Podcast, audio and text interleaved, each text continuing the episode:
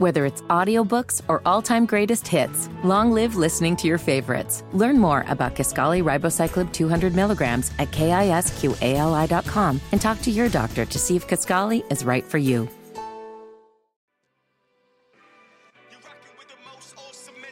The Carl Nelson Show.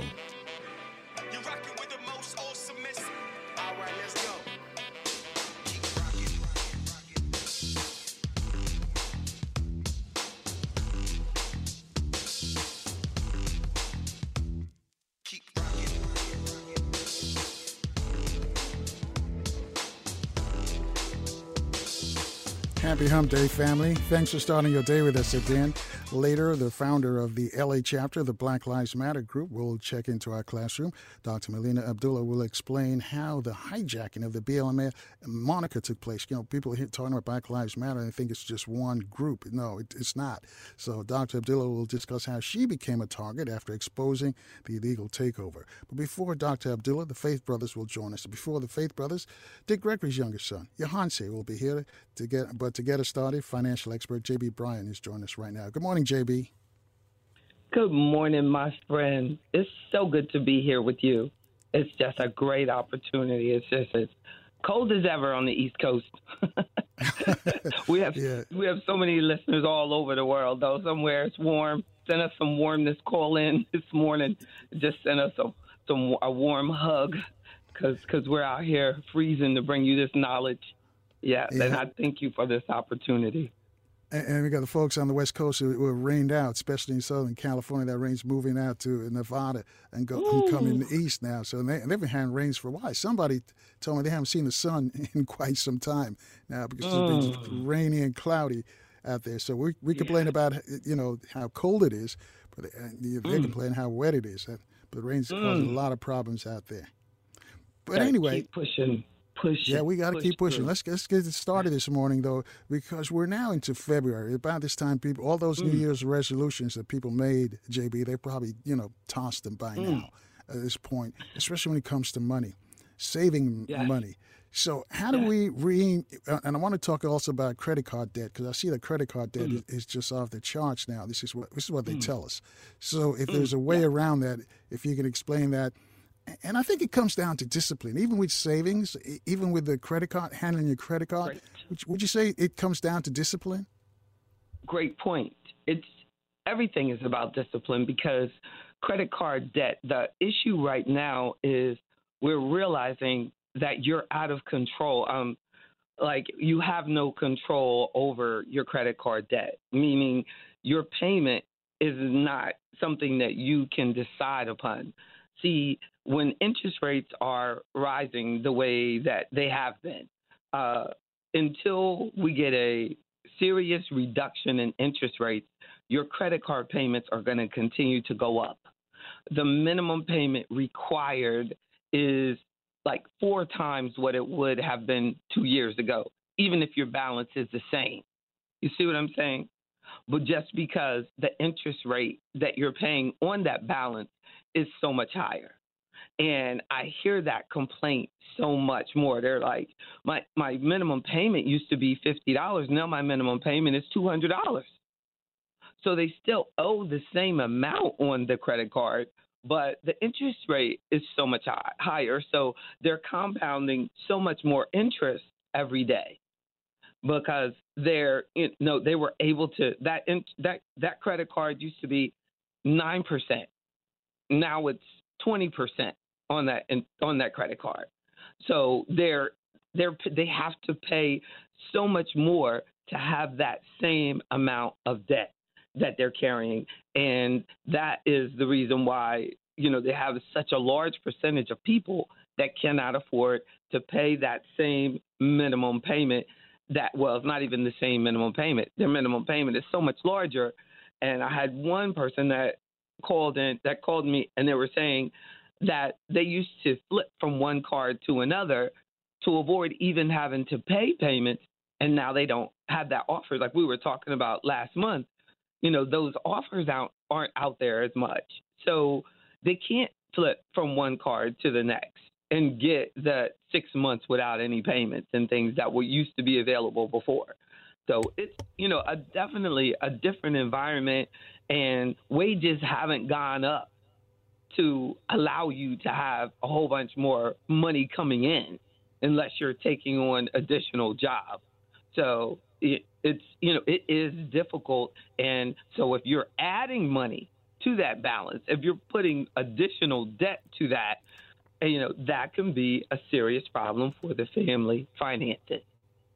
All right, I forgot to ask you. Are you mm-hmm. broadcasting uh, live on social media this morning? Every that's right. JB Bryan with Carl Nelson. Google um, any wherever your favorite um, social media platform is. Um, that's why I come into the studio so that we can be everywhere, so that you can hear our voices. Um, go to wherever you prefer, you know, and you'll see us streaming live. Definitely. Let me ask you this though, because the, the, the, question I asked you about the credit card, a friend of mine mm-hmm. had a credit card mm-hmm. and he mm-hmm. paid it off, and his credit mm-hmm. score went down. Mm-hmm. I mean, went up because he paid it off. That's right. His credit score went went up. He's, went up and the question I tell him mm-hmm. I, would ask you: Should he have kept okay. something on the credit card, or should he have just paid it off? Well, it's great that it went up, and he probably would have seen that same move, at least a great move, if he brought it down to anything below thirty percent.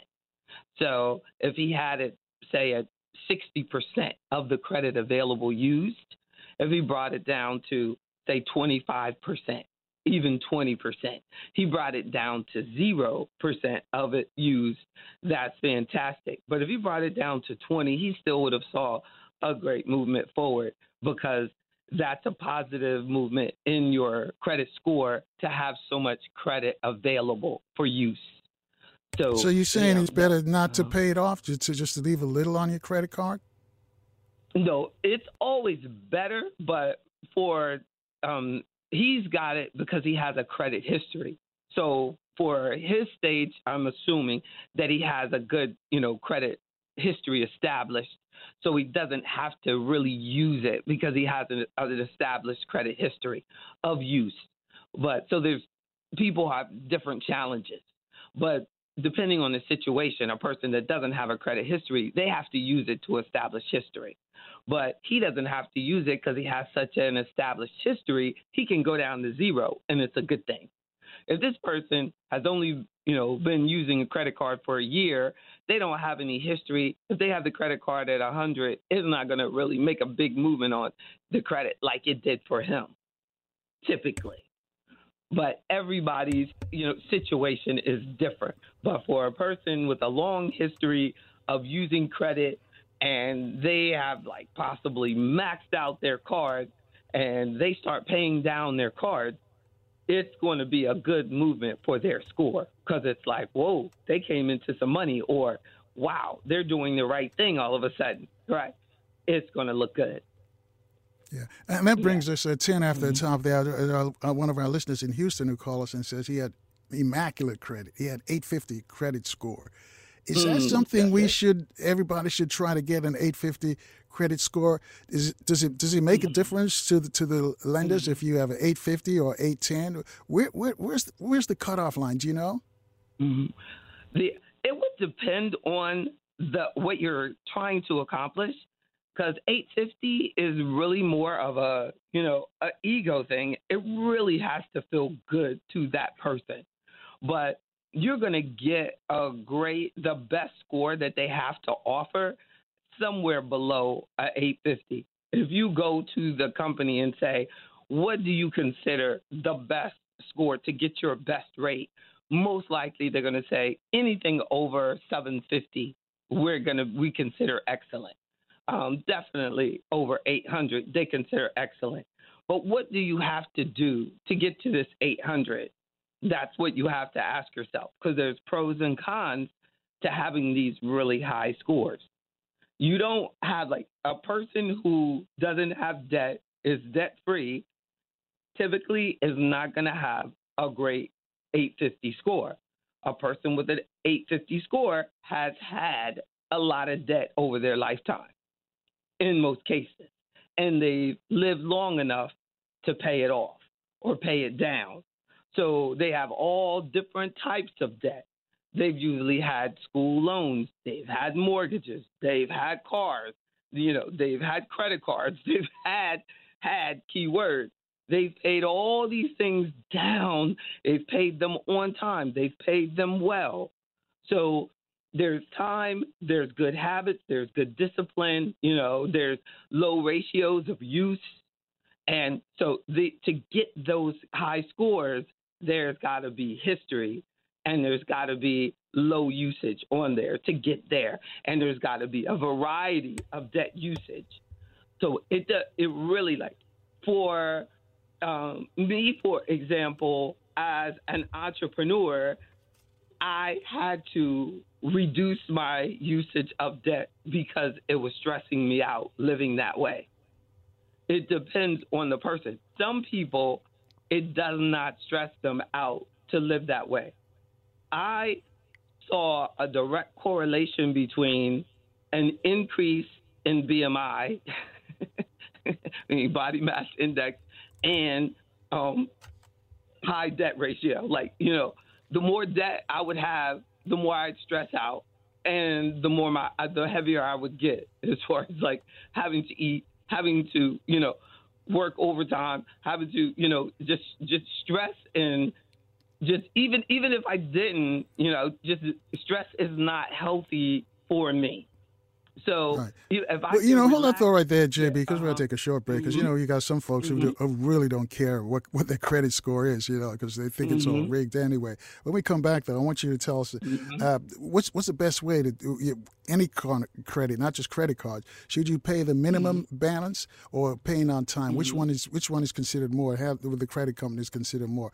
Family listening to us this morning, you got a question about money? You reach out to us at 800-450-7876. We'll take your phone phone calls in four minutes right here in mm-hmm. Baltimore mm-hmm. on 1010 WOLB. If you're in the DMV, you're on FM 95.9 and AM 1450 WOL, right. where information is power. The stress. No, what, and good morning once again, family. 20 minutes after the top of the hour with financial advisor JB Bryan. JB is broadcasting live across social yeah. media and all you can see uh, some folks. They have a chat room there, so if you want to be on the radio and you got yeah. questions for JB, she can answer them uh, right there for you uh, in the chat room. I see some folks already in the chat room. And we got a tweet question came into the studio for you, JB. Before we do the tweet question, though, my, my question was uh, about paying off credit cards or debt. Should you just pay the minimum amount or pay it on time? Which one oh, do, do the, uh, I guess, the credit card folks think is most important? You should definitely, if you um, credit cards are not, um, therefore, paying off immediately. You know, they are a loan. They are, you know, you do not, you can't write off the interest. You can't, you know, can't take an itemized deduction for the interest that you pay on that. The, you know, a client was telling me the other day that she remembers in her lifetime when you could actually put credit card interest as an itemized deduction like your home mortgage interest no, but that does not exist. So get rid of it. We have to get rid of credit card interest as soon as possible. So um, if you're grown and you're not trying to establish credit, you know, for and the interesting thing is that we do need to all establish credit at some point in our life because it's used even for car insurance and you know, life insurance and things like it's it's just used to show, I guess, that you're a, a bill paying citizen. So you have these things, but there's other ways of doing it now because you can use it for you can establish credit using your cell phone bill and other other things. So you don't have to actually go into debt now for um to you know establish your credit. So there's other ways, but let's just assume that you're using your credit card to establish your debt make sure you don't have more than 20% ever on your credit card. But if you only can afford to pay your minimum, then only pay your minimum. But if you can afford to pay more, then pay more. But don't put anything but what you can actually afford to pay off on the credit card. So I would focus, if you can, on your debit card so that you're spending money that you actually, you know, have and just spend from your debit card if you can. Uh, that is the best way to live, especially if you have, you know, a salary job you know exactly what you're going to make every month. You know exactly what you should be living off of. If you're using your credit card, you're spending money that you don't have. It is a loan. And unless you own a business, you cannot write off that interest on that credit card. So that you need to be strategic in realizing that you're you're that you're self-sabotaging by using your credit card as a person that it is putting you into a hole and i think that we're really um, we're really we don't take it as serious as we should if we had a chance to look back in life and we realize that the return that we're getting on our investment is so far less than the money that we're spending on our debt that we're not getting anywhere. And a, a, lot of people, you know, do that. They'll they'll be so excited about all the money that they're putting away or putting into, say, you know, uh, an investment account.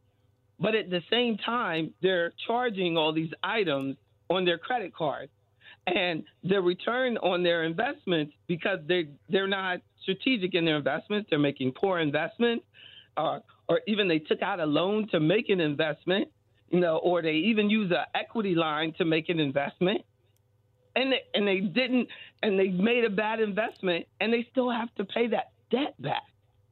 It's horrible because they never take the time to realize that. So as they get older, they realize that they're broke, and that really hurts, and they can't figure out like, why am I broke? I did all these investing and unfortunately, I see it a lot, a lot with, and I know it's going to hurt a lot of people. And someone may run off the road. And please don't do that. But it happens a lot with real estate.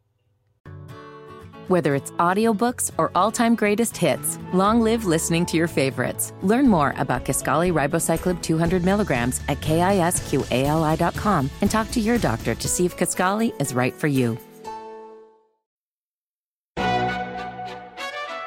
McDonald's is not new to chicken.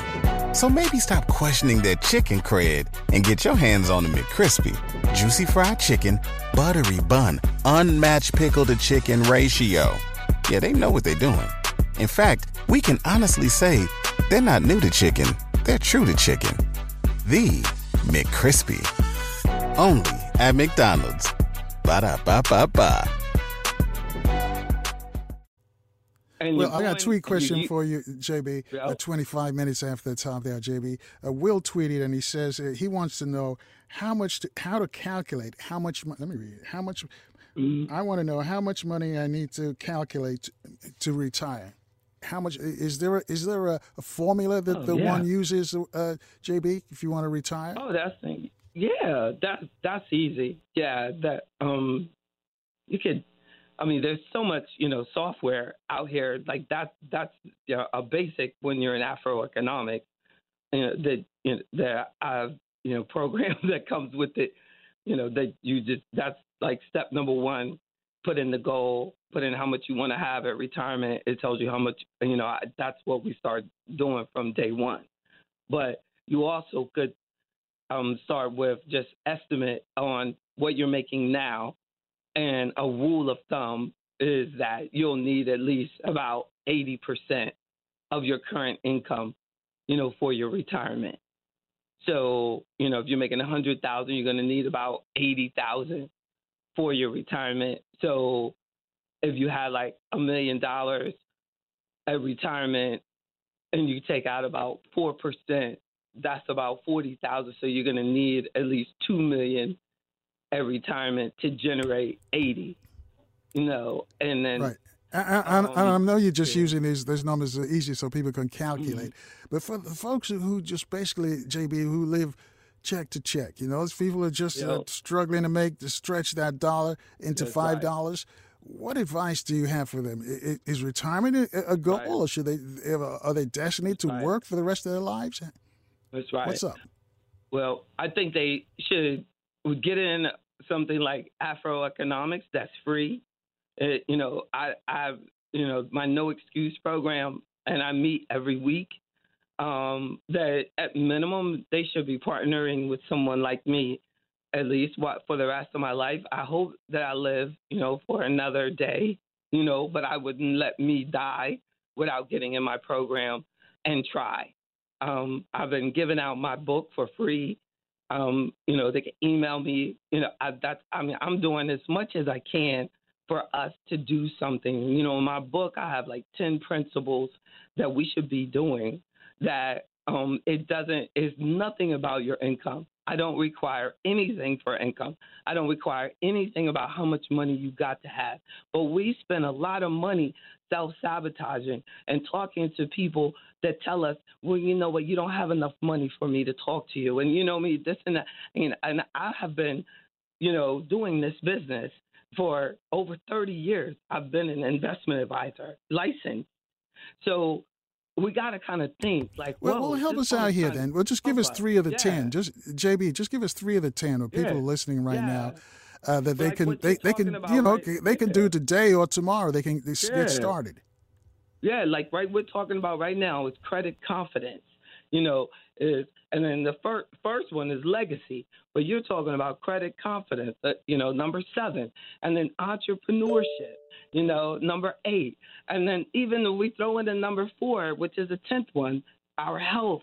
Our health and how important that is in connection to our wealth. So even if you do have to work for the rest of your life, which is my plan, because I love my work, you know, that if you keep your health together, you can do that. You know, and what kind of steps are we taking to protect, you know, our health?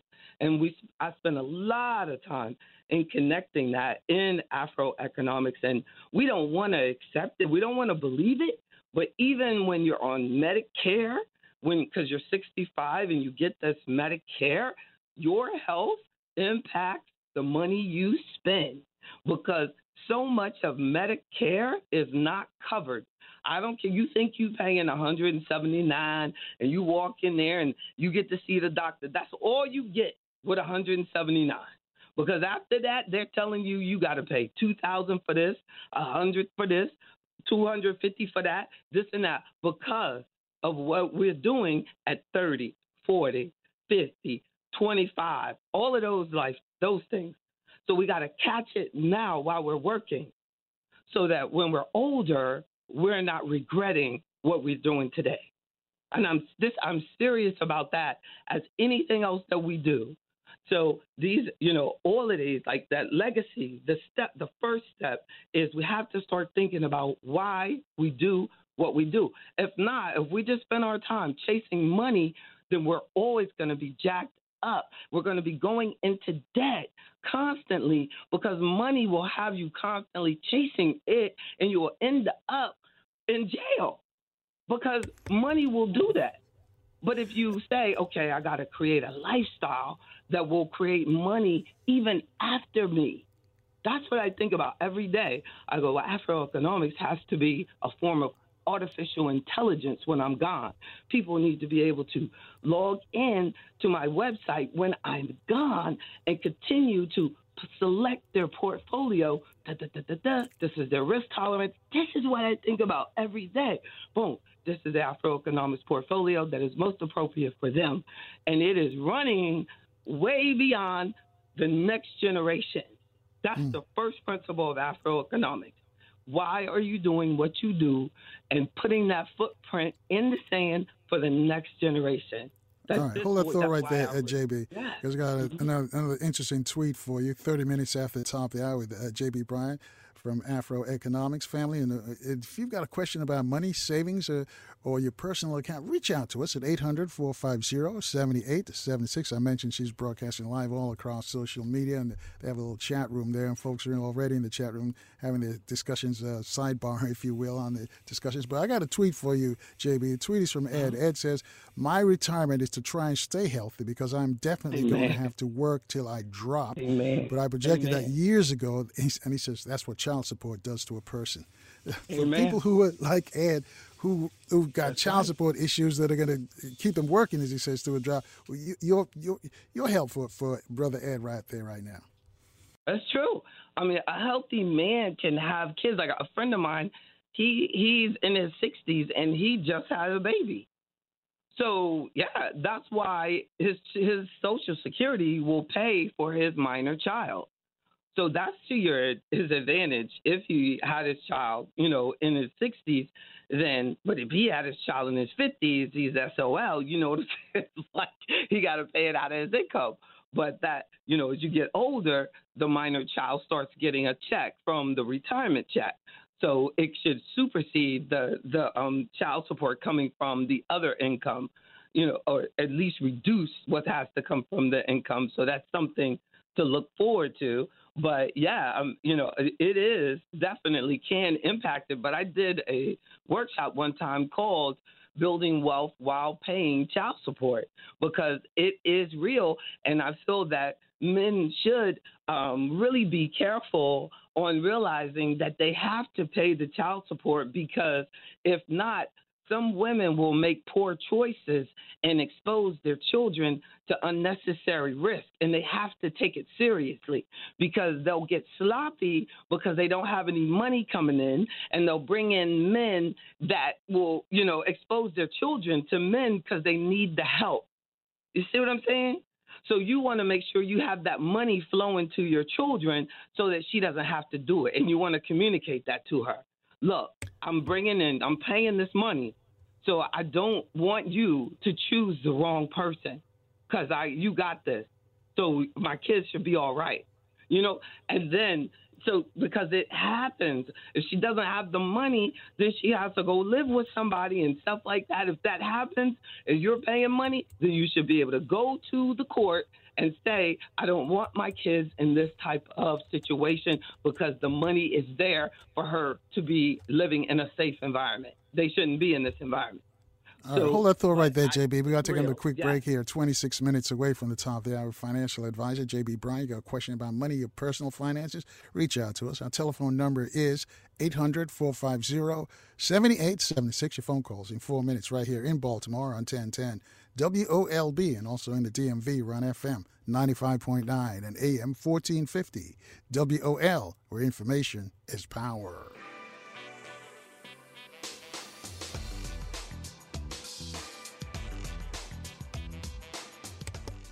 And good morning once again, family. 21 minutes away from the top of the hour with our guest, JB Bryan. JB is a financial advisor, and she's broadcasting live all yes. across social media, so you can check her out and you can see uh, uh, what she looks like in, in, front of the microphone right now. And, and they have, have a, a sidebar, like a, a, chat room there, and folks are already in the chat room, and they're having their personal discussions. But if you want to, on the radio, you want to speak to her directly, reach out to us at 800 450 7876. Before we go back to her, though, let me just remind you, coming up later this morning, we're going to speak with Dr. Melina Abdullah. She's the co-founder of the LA chapter of Black Lives Matter. She's going to explain to us how the hijacking of the Black Lives Matter moniker took place because we're hearing all these stories about Black Lives Matter and we think it's just one unit. It's not. She's also going to discuss how she became a target after ex- exposing the illegal takeover. For that, though, we're going to, uh, Dr. Uh, Abdullah, we're going to speak with uh, Dick Gregory's son, Yohance, Dick Gregory's younger son. And before we get to uh, though, the, finance, uh, the uh, Faith Brothers are going to join us. And tomorrow, Temple University Professor Nah Dove will be here and talk about Black History Month, uh, African Heritage Month. And New York activist Charles Brown will also stop by, and also civil rights activist William Mukasa Ricks. You know, he marched with Dr. King and Kwame Ture. He was instrumental in setting up SNCC with, with John Lewis and Marion Barry. He's going to be here to talk about African History Month. So if you're in Baltimore, make sure your radio's locked in tight on 1010 WOLB. If you're in the DMV, we're on FM 95.9 and AM 1450 WOL. So, JB, how young, because, you know, the, the, Ed was talking about his child support, but how young can we start teaching our children? For me, I, I don't know about anybody else, but they never taught about taught this in high school. And I think that's where it starts. But at what level in high school do you think our, our children are ready to accept and process this financial uh, information? That in the financial literacy classes that now are required to graduate, that they teach them how to borrow money. And I think that borrowing is the problem for especially our black community. That um, borrowing that we've learned to um, be, like to represent as something that we're not. Like um, almost everything that we have is borrowed. You know, and and that's for every community. But for our, you know, young people, like how do we learn um, delayed gratification or how do we learn, you know, strength? How how how do we learn? So when when we started like oh, we want to keep up or we want to be like or we want to, you know, we, we want to have what you have or, you know, when there was integration, it became such a level of assimilation on a materialistic level that we never got a chance to learn that what the the wealth process that everything that the that the white family had was a wealth process that we don't have that we just don't have. So so financial services said let's get them to borrow from us so they can look like they have what we have but you can live next to us but they can own it you know because they own it because because they know the wealth process. So a black person can live next to a white person, but the white person owns the house. So they have wealth. And you are borrowing, and so you're making payments. But let's also let them call themselves a homeowner, but they're only a home buyer. And they're going to pay us, and they're going to and they're going to pay us these taxes, and they're going to pay this insurance, and they're going to help us. They're going to help us build this this country on this. And, well, let me jump in here and ask you this question, though, because yesterday Dr. Uh, mm-hmm. Taylor was here and we were talking about voting, and he says if your parents uh, uh didn't vote, you're probably going to be one of those who are not going to vote anyway. You know, when I was mm. growing up, my parents didn't have credit cards. you know, they didn't. Uh, that that's Fantastic. the generation we came from. They didn't believe in Fantastic. credit cards. If you can't fi- if you can't buy it cash, you, and you can't afford it, you do without. That that's that's the, the, household that I grew up in. I know many of my age uh, f- uh, grew up with the same Fantastic. household. You know, they didn't have uh, American Express or Mastercard and all that kind of stuff. So I'm just Beautiful. wondering uh, uh, how can parents now, because we're in the credit card era right now. Yeah. What yeah. how should they teach their children? Because the the children see them with credit cards and go to the store and just you know they think it's they think it's money a credit card. They don't know that you have to pay it back. So uh, again, at what age do they sit them down and say, "Listen, this isn't money. I've got to pay this back, even though I'm putting it on a credit card." Uh, we have to learn to say no, and I I've uh, tried to explain to my family that my daughter knows no because I'm an entrepreneur. So there's a lot of things that she couldn't have, and plus I was a single parent and an entrepreneur. So there's things that she just didn't have, didn't went without, and but didn't know. But as she's getting older, she's realizing like, whoa. Well, let me jump in and ask you this: Was that yeah. difficult for you, JB, when she came to you when she wanted something, and you couldn't provide it? Was that a d- difficult decision there to, to explain it to her? Even now, even now. Yes, you know, like and and trying to teach her now that it's a process. Like, you know, that you can't tell me the day before tuition is due that tuition is due.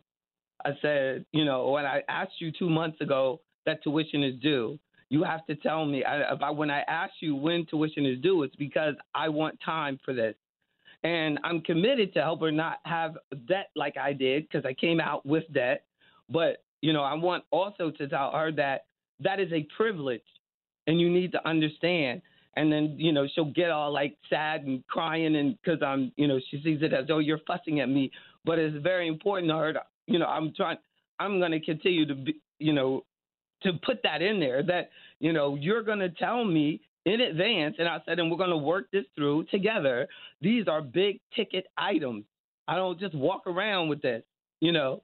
So the um, but it's it's you know that we have to just you know be comfortable telling them no, and I and I and, and I don't you know because they're just getting to that age for I don't for from her where they're understanding that this I'm teaching her to understand like this is a big deal. These you know these you know you're hearing no you have to understand that this is no, you know, and that these, you know, I've been doing this by myself a long time. You know, this is you know, and this is how it is for us, you know, and I want you to understand this, you know, and I think that we, as parents, we kind of hide it a lot from the children, your struggle. But when they get over 18, we got to share it with them. We have to share it with them. And I think that it, it was time. Like when it was 18, I kind of just started pouring the faucet on. That it was like, this is what, you know, this is how it is for me as, you know, a person. Yeah, you, you know, and, and we got a tweet here. For, uh, uh two life. tweets, yeah. uh, and I'm glad you mentioned that because, and the one tweeter says the problem is the young people are getting credit cards at 18 with no job.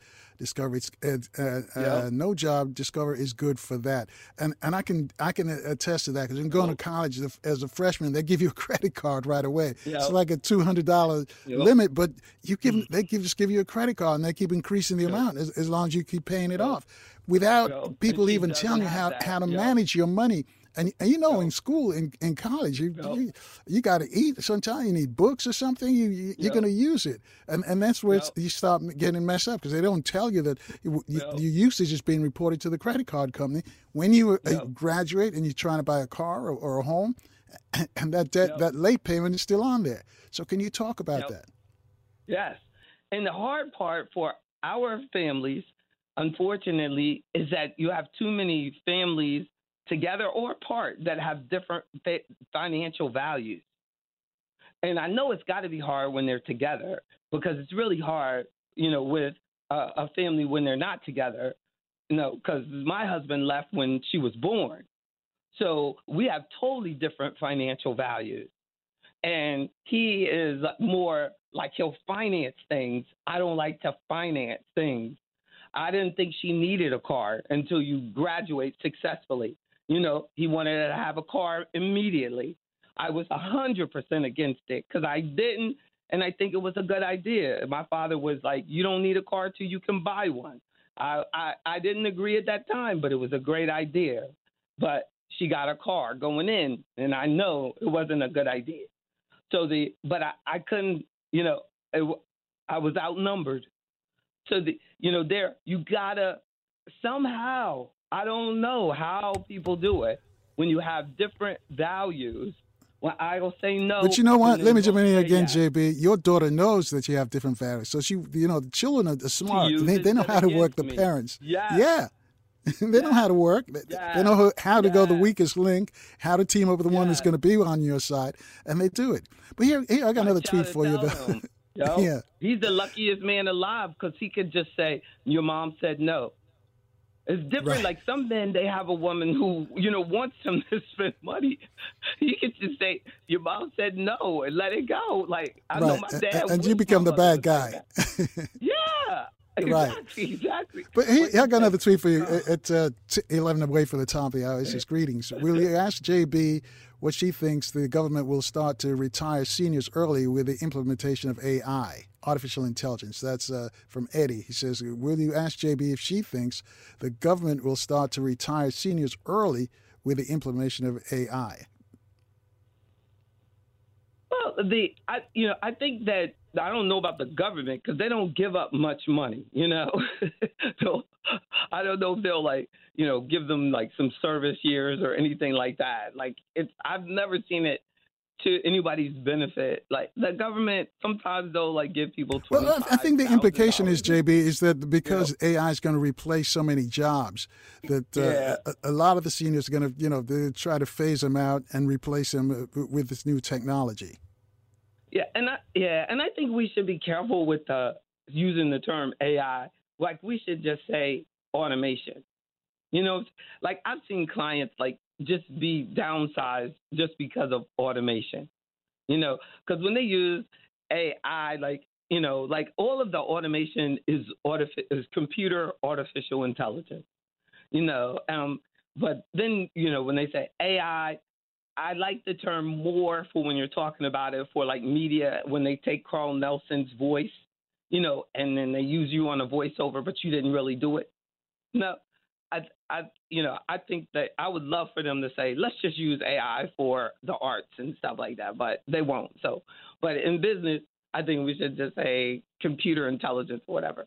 But, but I, know, yes, I think that automation in business is going to take a lot of people's jobs not just older people, you know, younger people too.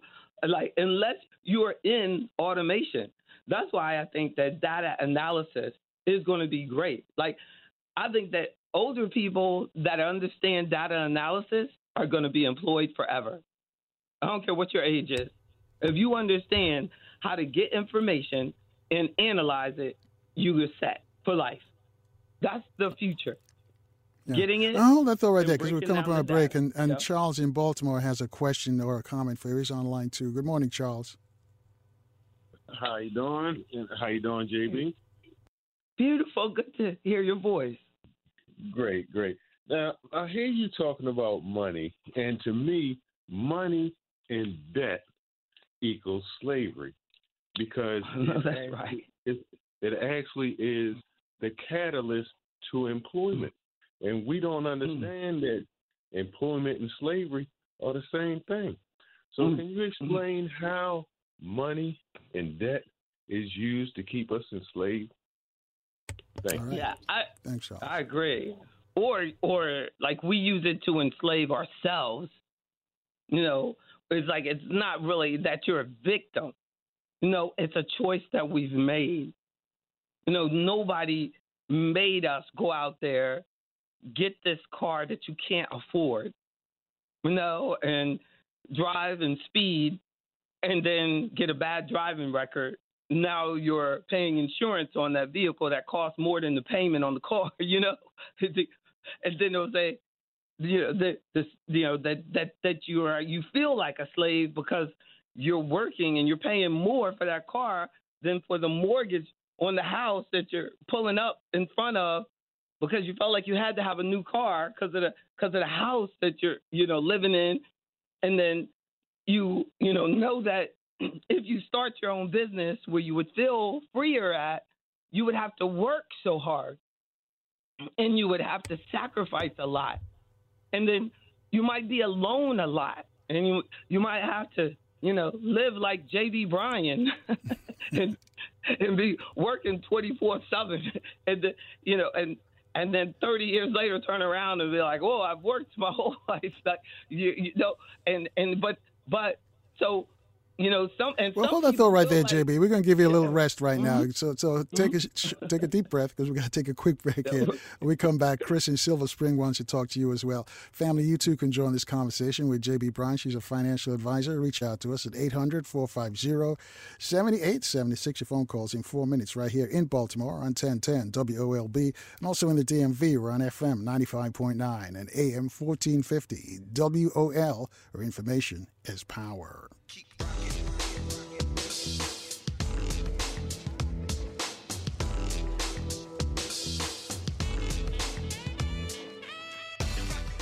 And good morning once again, family. We're on with the financial advisor, J.B. Bryan. Momentarily, we're going to speak with uh, Yohance Gregory, Dick Gregory's youngest son, about his dad's work in the civil rights movement. But let's wrap up with J.B. We got a couple of folks who want to talk to her real quick. On line three, Chris is calling from Silver Spring in Maryland. Chris, good morning. You're on with J.B. Bryan. Morning, Carl and JB Bryan. My, I have What's a going comment. on? If if, Hey. if you have young people that work, even if you have, because I had to learn the hard way. If you have these people, like if you have high school students or parents and guardians, I think they should charge the, the like if you have a parent like a teenager in high school or they just Mm. getting a summer job, charge them rent and, and make sure and make sure they Mhm. write down a budget and understand because I don't want them to think that they have a lot of money to go out there. But oh, I have to go to the polo outlet. I've got to go buy the latest pair of tennis shoes, and that and then next thing you know, their their whole paycheck is gone. But if you don't teach them how to budget their money, they're gonna think when they get their paycheck. they- They have to run out and buy the latest fashions, or they have to go out and That's get right. drugs, or, or, give to their friends, or right. whatever. They have to That's budget right. Like you have to pay your electric bill, your rent, and you have to buy food. You cannot go to McDonald's, Burger King, and Starbucks and then charge it. Next thing you know, you've got an outstanding bill and you don't have any money to pay. It's very I- That's you right. brought about- For That's these right. young people, JB, you must teach them to budget because if they don't budget, they're gonna like if they're working or something. Mm. When they get out, they're gonna think they have a whole check just to blow up. That's, That's a good point, Chris. That's an excellent point. Yep. Thank you for sharing that with us, 'Cause my JB. mother taught Yep. me that, and I had to learn the hard way. And I thank you so much for everything. All right. Amen. What about budgeting for young people? That, that's an excellent point because they think once they earn it, they're going to spend it all. They want to spend it all. Yeah. They don't believe in Yeah. saving any.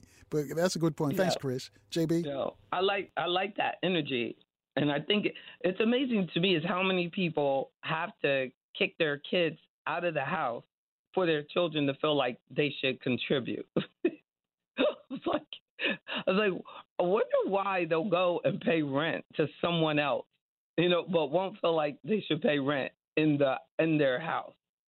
And if we could get, you know, as he's saying, is like maybe that if that if that you know that's how he could create that that it costs for everyone to live here but they'll go somewhere else you know and and, and help them you know? And uh, it's amazing like not to not to to be personal but it just i remember you know in the last in the last um in my last marriage that broke up really quickly like it, it broke up you know quickly.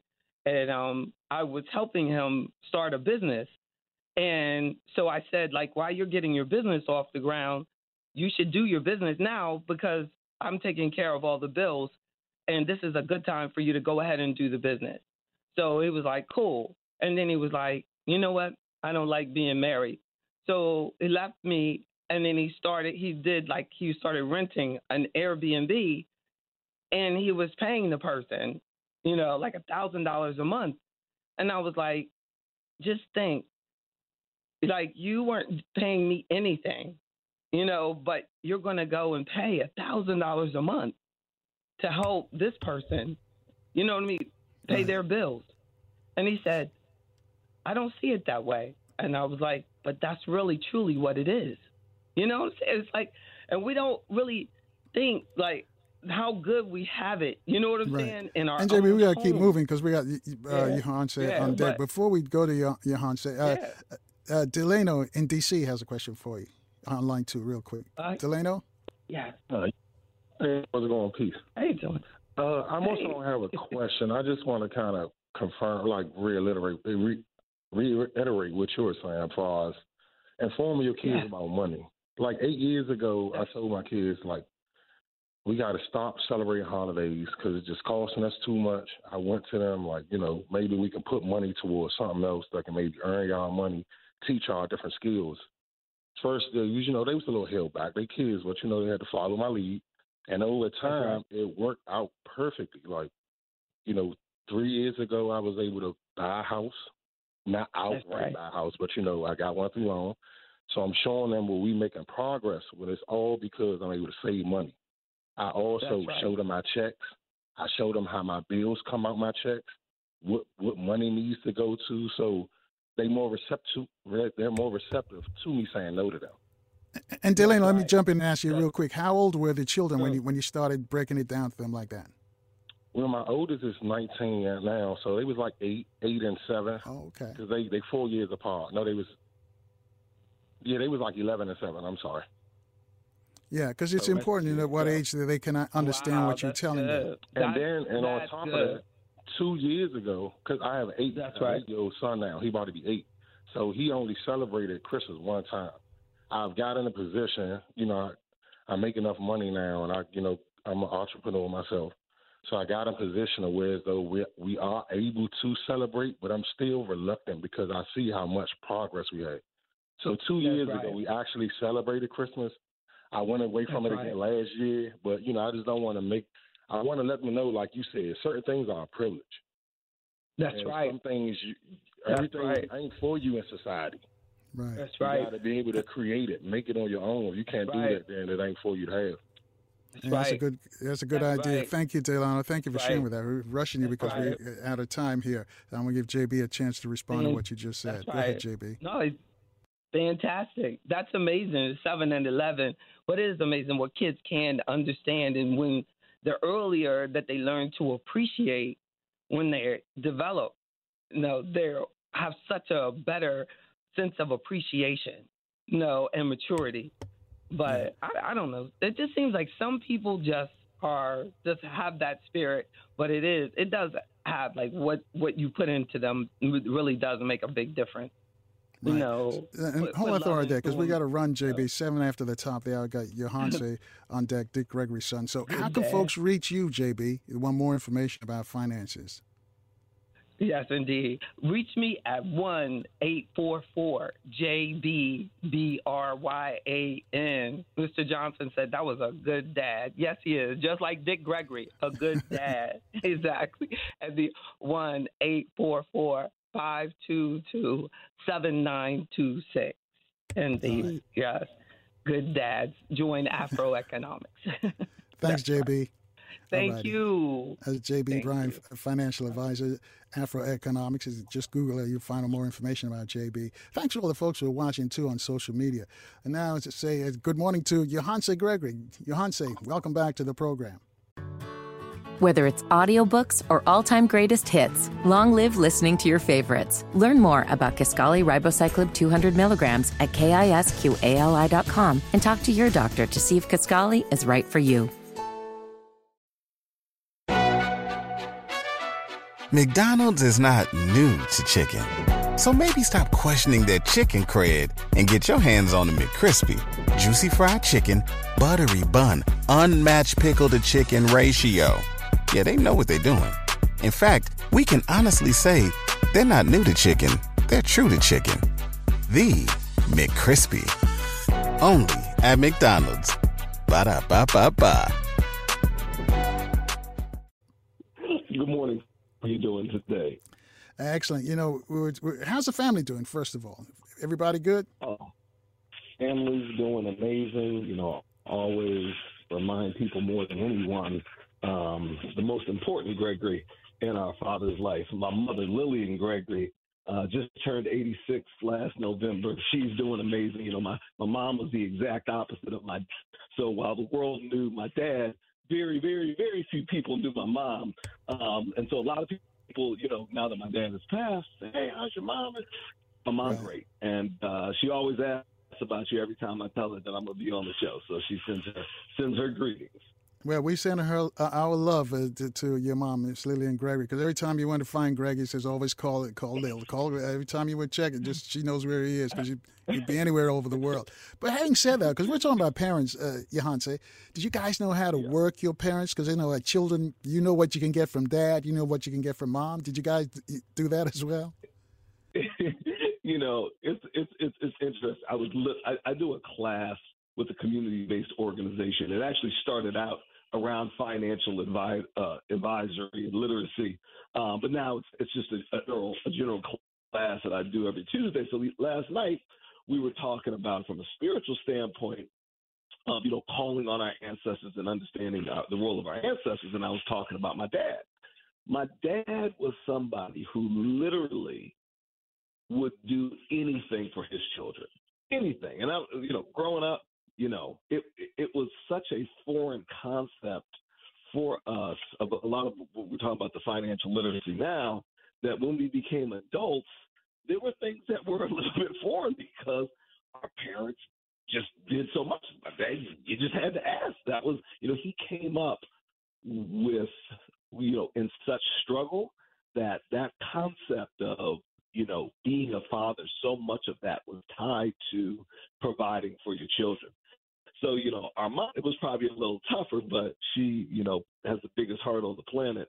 Uh, so we had to learn discipline a little later in life because our parents, they, they literally gave us whatever we want. I, I joke with people, but it, it's real, not joking. Even, you know, when I was a grown man, you know, well into my 40s, if you know, I had to be hesitant about what I would talk to my dad about, about challenges going on in the workplace, because in a heartbeat, you know, I said, oh, dang, I'll go through. Hey, you need me to pick up the phone? You need me to call somebody? You need me to go up there? You know, that's that's who he was. That's who he was.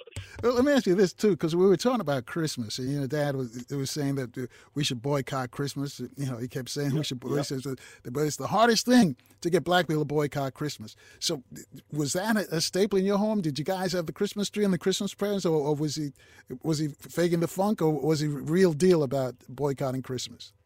You know, we overwhelmingly, for the most part, we normally did. And remember, you know, growing up, my dad was was home maybe about 60 days out of the year. Um, And so, you know, we would all work our mom around that. However, there were those years when he would talk about boycotting, you know, and from that standpoint, it, it really wasn't from a financial literacy. I'll tell you now, at this point as a dad, it's completely about uh, economic advancement. Uh, my children, the meaning of Christmas in this house, maybe at grandma's or their aunts, you know, some of my sister's house, but here they don't know the meaning of Christmas. Um, but there were those times where when he would talk about that boycott from uh, from a political standpoint that we had nothing. But you know the interesting thing, and I heard your previous caller that's on. The interesting thing of children is is that they know what's put in front of them, right? And so, oh, and, and, and not only that, what we they and what we all, particularly with young people, what they really vibrate, what they really connect with is a vibration, and it's that vibration of love. You think about children; they can be children who've, who've who've had very little their whole life, and you can give them the Christmas of a lifetime, give them 20 gifts, 50 gifts. Are they going to be playing with a week later, right? But it's that joy, feeling of connectedness that they're really tied into. And so, you know, for us, that idea of what are we building? And I ask my, myself this all the time, and I ask, you know, those I'm working with in our community, what are we building? And it's one thing if we were really spending all this money investing in something that was even going to be able to give continual joy. But I, I, I challenge people, those who have these huge Christmas celebrations, and you know, give kids hundreds of toys or tens of toys. Just stop and, and note every toy that you've gotten and look at to see how long they last in your child's life. There's normally maybe like one or two that will really stand out. But again, you know, for me, the replacing of Christmas was based on the teachings of our parents, but it was more from a cultural standpoint, right? What are we holding up and what are we feeding into?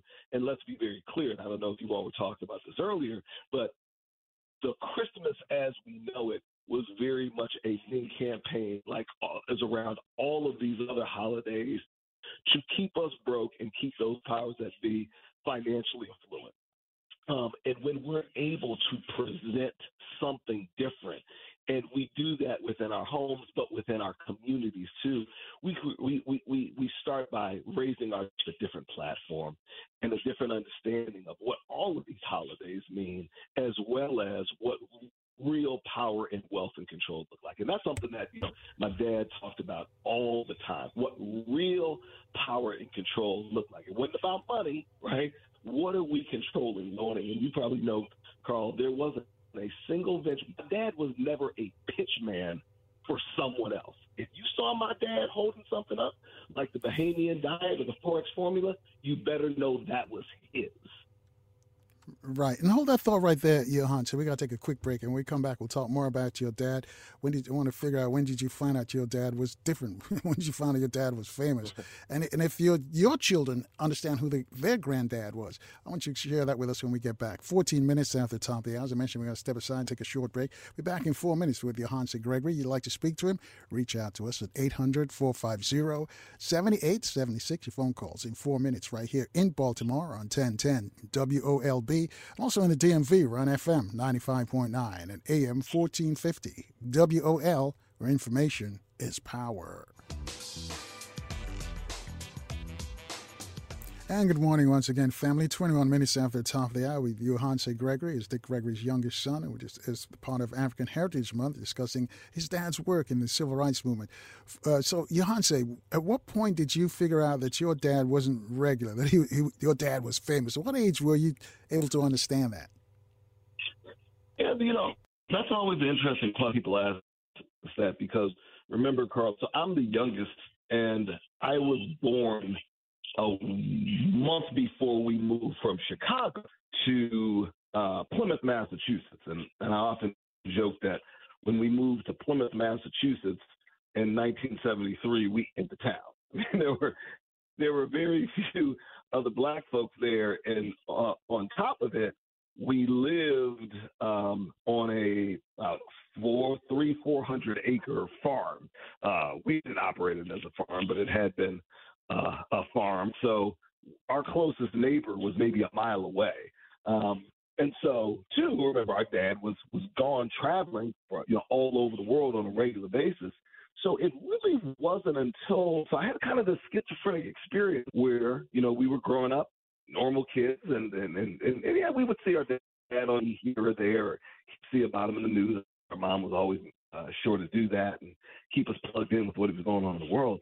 But it wasn't until I would travel with my father as a kid on my vacations, whether it was spring break or the winter um, or the summer, and that would maybe be when I was about eight or about eight years old, beginning with that, and seeing a completely different reality uh, where, as you know, you know, even at the height of my father's fame, but even you know throughout his life, there wasn't somebody who wanted to talk to Dick Gregory that he wouldn't talk to if if he didn't have time, if he had time.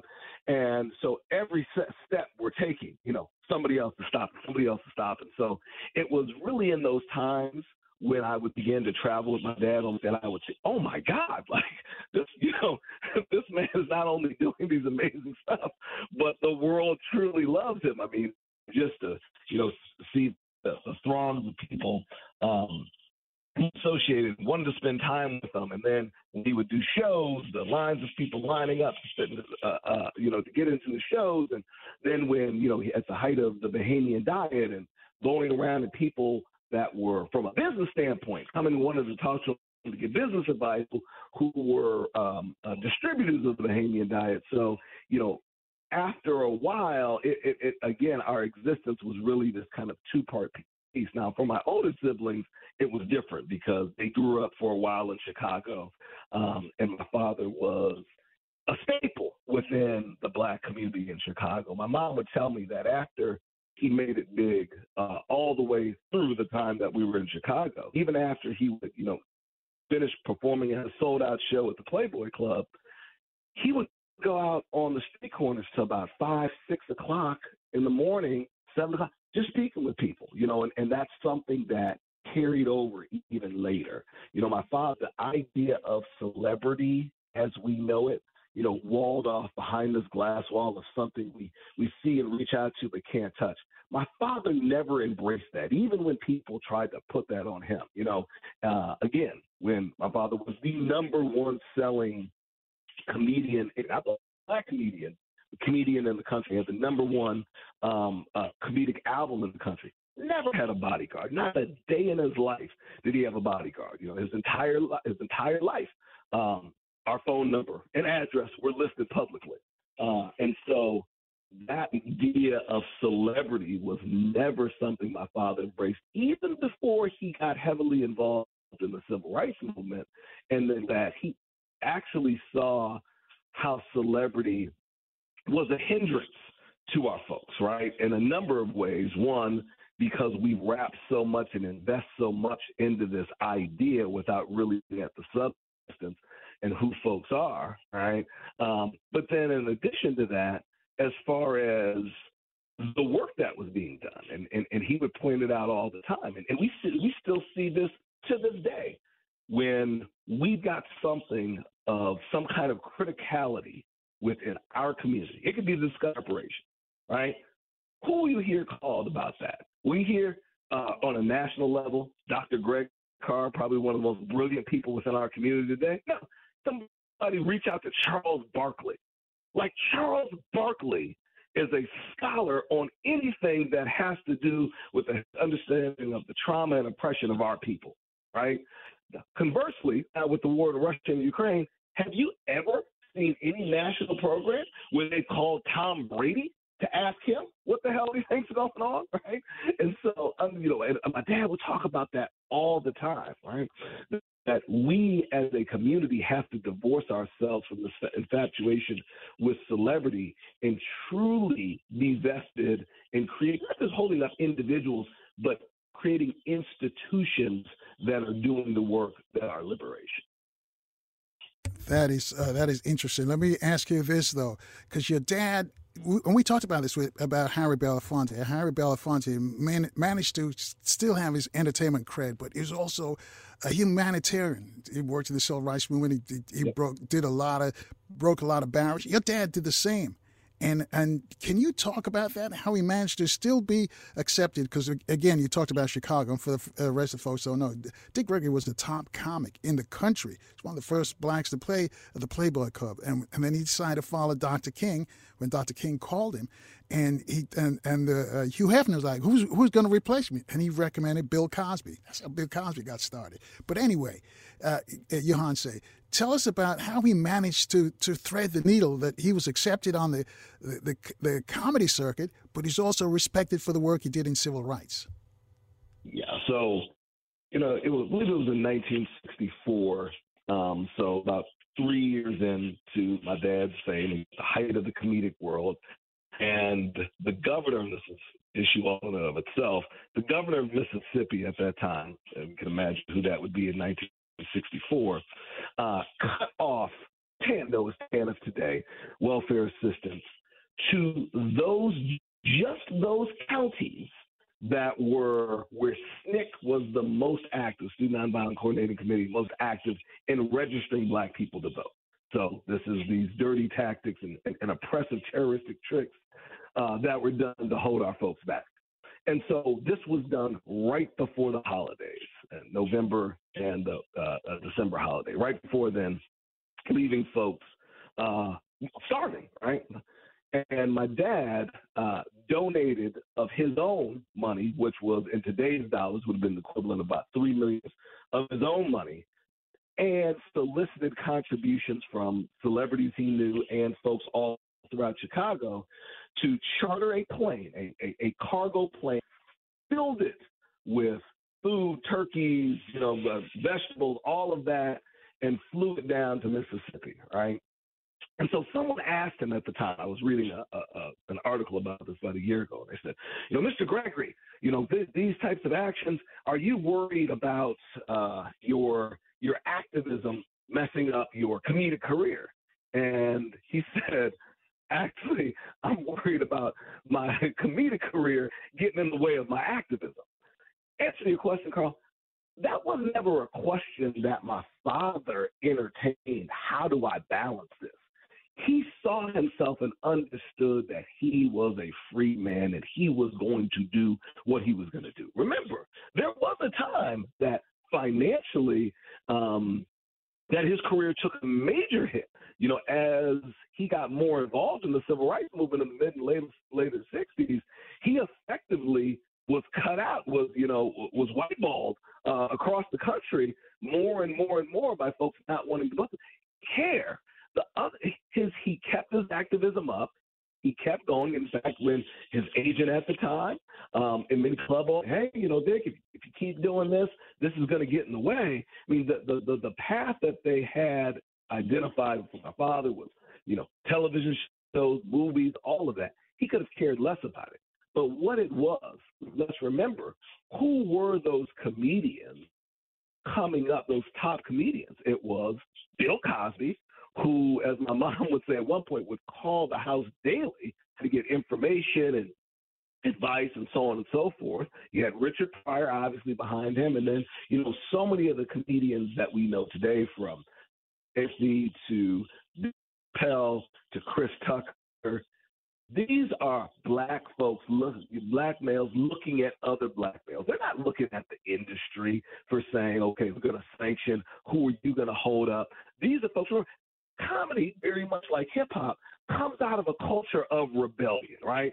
I'm I'm I'm I'm I'm I'm, I'm looking at the system that is and these institutions that be, and I'm making light of it. I'm tearing it down, right? I'm not this. So by itself, comedy has a rebellious element that's that's part of what that is, and so the young comedians that are they're not looking to agents and to the industry for direct they're looking for those trailblazers that were amazing in their craft and allowed us to be here. And so they, you know, hold held up my dad, you know, to, to the day that he passed away, whether it was Dave Muller, uh, Chris Tucker, or Kevin Hart, were regularly calling, asking for advice. The other part was, is, is that, you know, so my father in 1973, 70, for a period, stopped performing um, and that was because he was so into health and he said, How can I talk about, you know, health and nutrition and yet I'm performing at places that you know make their business selling alcohol, right? So he stopped performing in nightclubs, and that's when he became the, the you know he, he, there was always these all these number ones in my dad's career and his life, but he became top um, lecturer on college campuses across the country.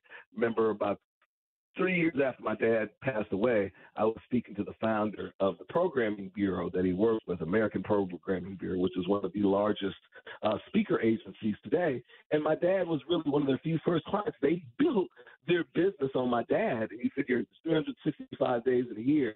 They said in his first year of working with them, my dad spoke, gave, uh, gave over 250 lectures over 250 lectures in that one year. So you can just imagine uh, the amount of traveling he was doing. But even within his political lectures, he always included comedy, just like so uh, known and broke the scene by including politics, particularly about race, racism, and segregation, in his stand-up routines. So oftentimes you could go to a Dick Gregory lecture and dealing with stuff as serious as a heart attack, and you don't know, hey, am I at a lecture? I'm at a comedy show. People are laughing and cracking up so much. So, you know, by understanding what his what his strength and talent was and who he was, that wasn't even a question that he ever asked. Like, how do I manage this? Like, this is who I am to lead it. And these young brothers and, sisters as well coming up in that path saw it and connected with that, that realness. You know, and hold that thought there. We're going to take a quick break. And I'm glad you mentioned that because, you know, in his final days, you were right. All of these young people, Nick Cannon, and Kevin Hart, and all those that you see out there now, these comedians, uh, they were calling him up. They were coming to his shows. And, and, and I, I figured they were trying to fit, uh, do what he did, you know, still be, have some social responsibility and also be uh, entertainers. I'm still waiting to hear that social responsibility coming from some of these young brothers, or or I don't know, sitting around and trying to get, get jokes or experience from Greg. But I, I that that's what he said. They were trying to figure out how to how to do that balance that you just talked about. So when we come back, we'll dig more into that. Family, you want to join this conversation at 26 minutes away from the top of the hour? Yohance Gregory, Dick Gregory's younger son, as we continue to salute or celebrate uh, African Heritage Month right here in Baltimore on 1010 WOLB and also in the DMV on FM 95.9 and AM 1450. WOL, where information is power.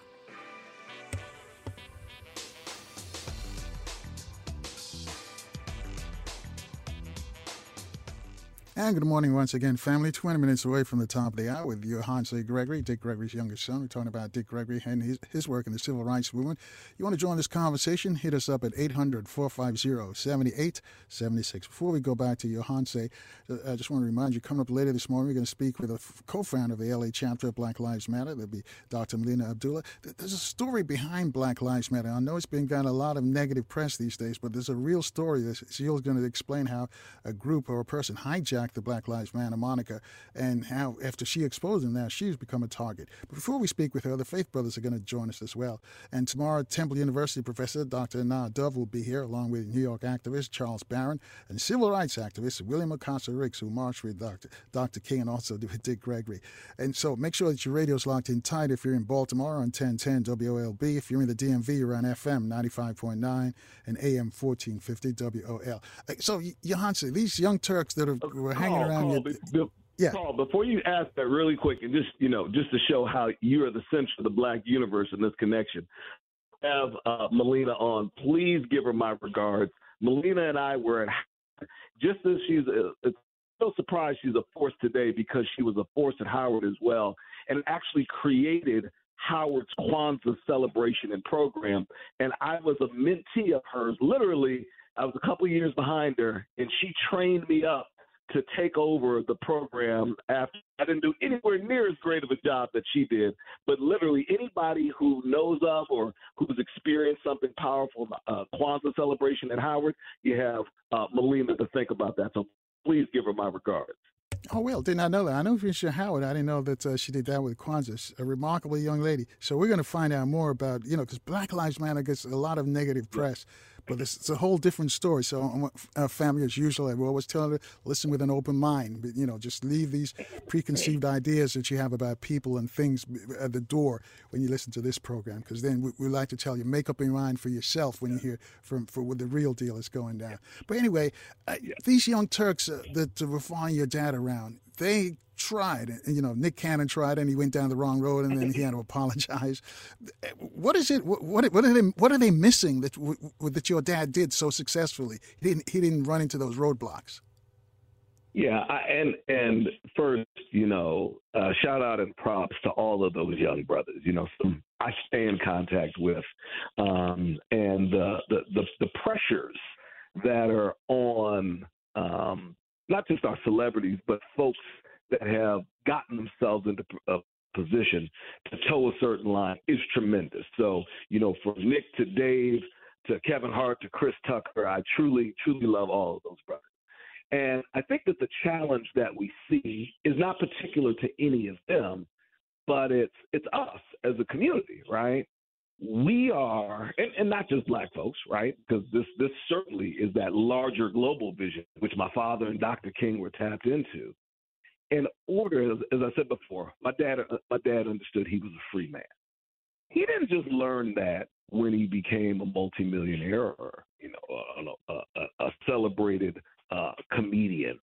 From the beginning, he knew that, and with that, he understood he couldn't be anchored or tied to anything. So let's let's let's look at this. Remember when Dave Chappelle left the Chappelle Show and went to went to South Africa, right? What did they say? Oh, Dave's crazy. Why? Because he walked away from what a 50, 60 million dollar contract. So that's the first thing. They're going to try to anchor you with money, right? That love and fixation that we have with money. Then if it's not that, it's some scandal or some skeletons from your closet. So from the beginning, and as you know, the famous story of you know how my father got on the Tonight Show, uh, the Tonight Show with Jack Paar, it was by him losing to go on first, right? And this was at a point where he knew where one he was struggling. You know, I tell the story. My mother and my father were living not in a two-bedroom apartment; they were living uh, on the top floor of a house where they had two rooms for my parents and my two siblings at the time. Two rooms, not not two bedrooms, two rooms. My dad was working two jobs at a factory and at the post office, and my mom was working at the University of Chicago. And he said no to an opportunity that he knew would take him from making fifty dollars a week at the Black Esquire Club to potentially making fifty thousand dollars a night. All right. And he did that because of the person that he was. So from the beginning, even before he had it, right, even before his career had taken off, he knew about who he was. So often, right, when we hear of these folks taking a stand, and again, I'm not besmirching them in any way whatsoever, it's after they have 50 million in the bank right? And there's that anchoring there, and there's that fear that comes in, not only when you don't have it and you want it, but now you have it and you don't want to lose that. So you have to be truly liberated and free. The other aspect of it was there, so so he could never be controlled by money, and there were never these scandals that came out. That becomes the true part, and I've talked about this on the show before, Carl, where the strongest superpower that my father had and talent that he had wasn't a comedian, wasn't a business person, you know, it wasn't this.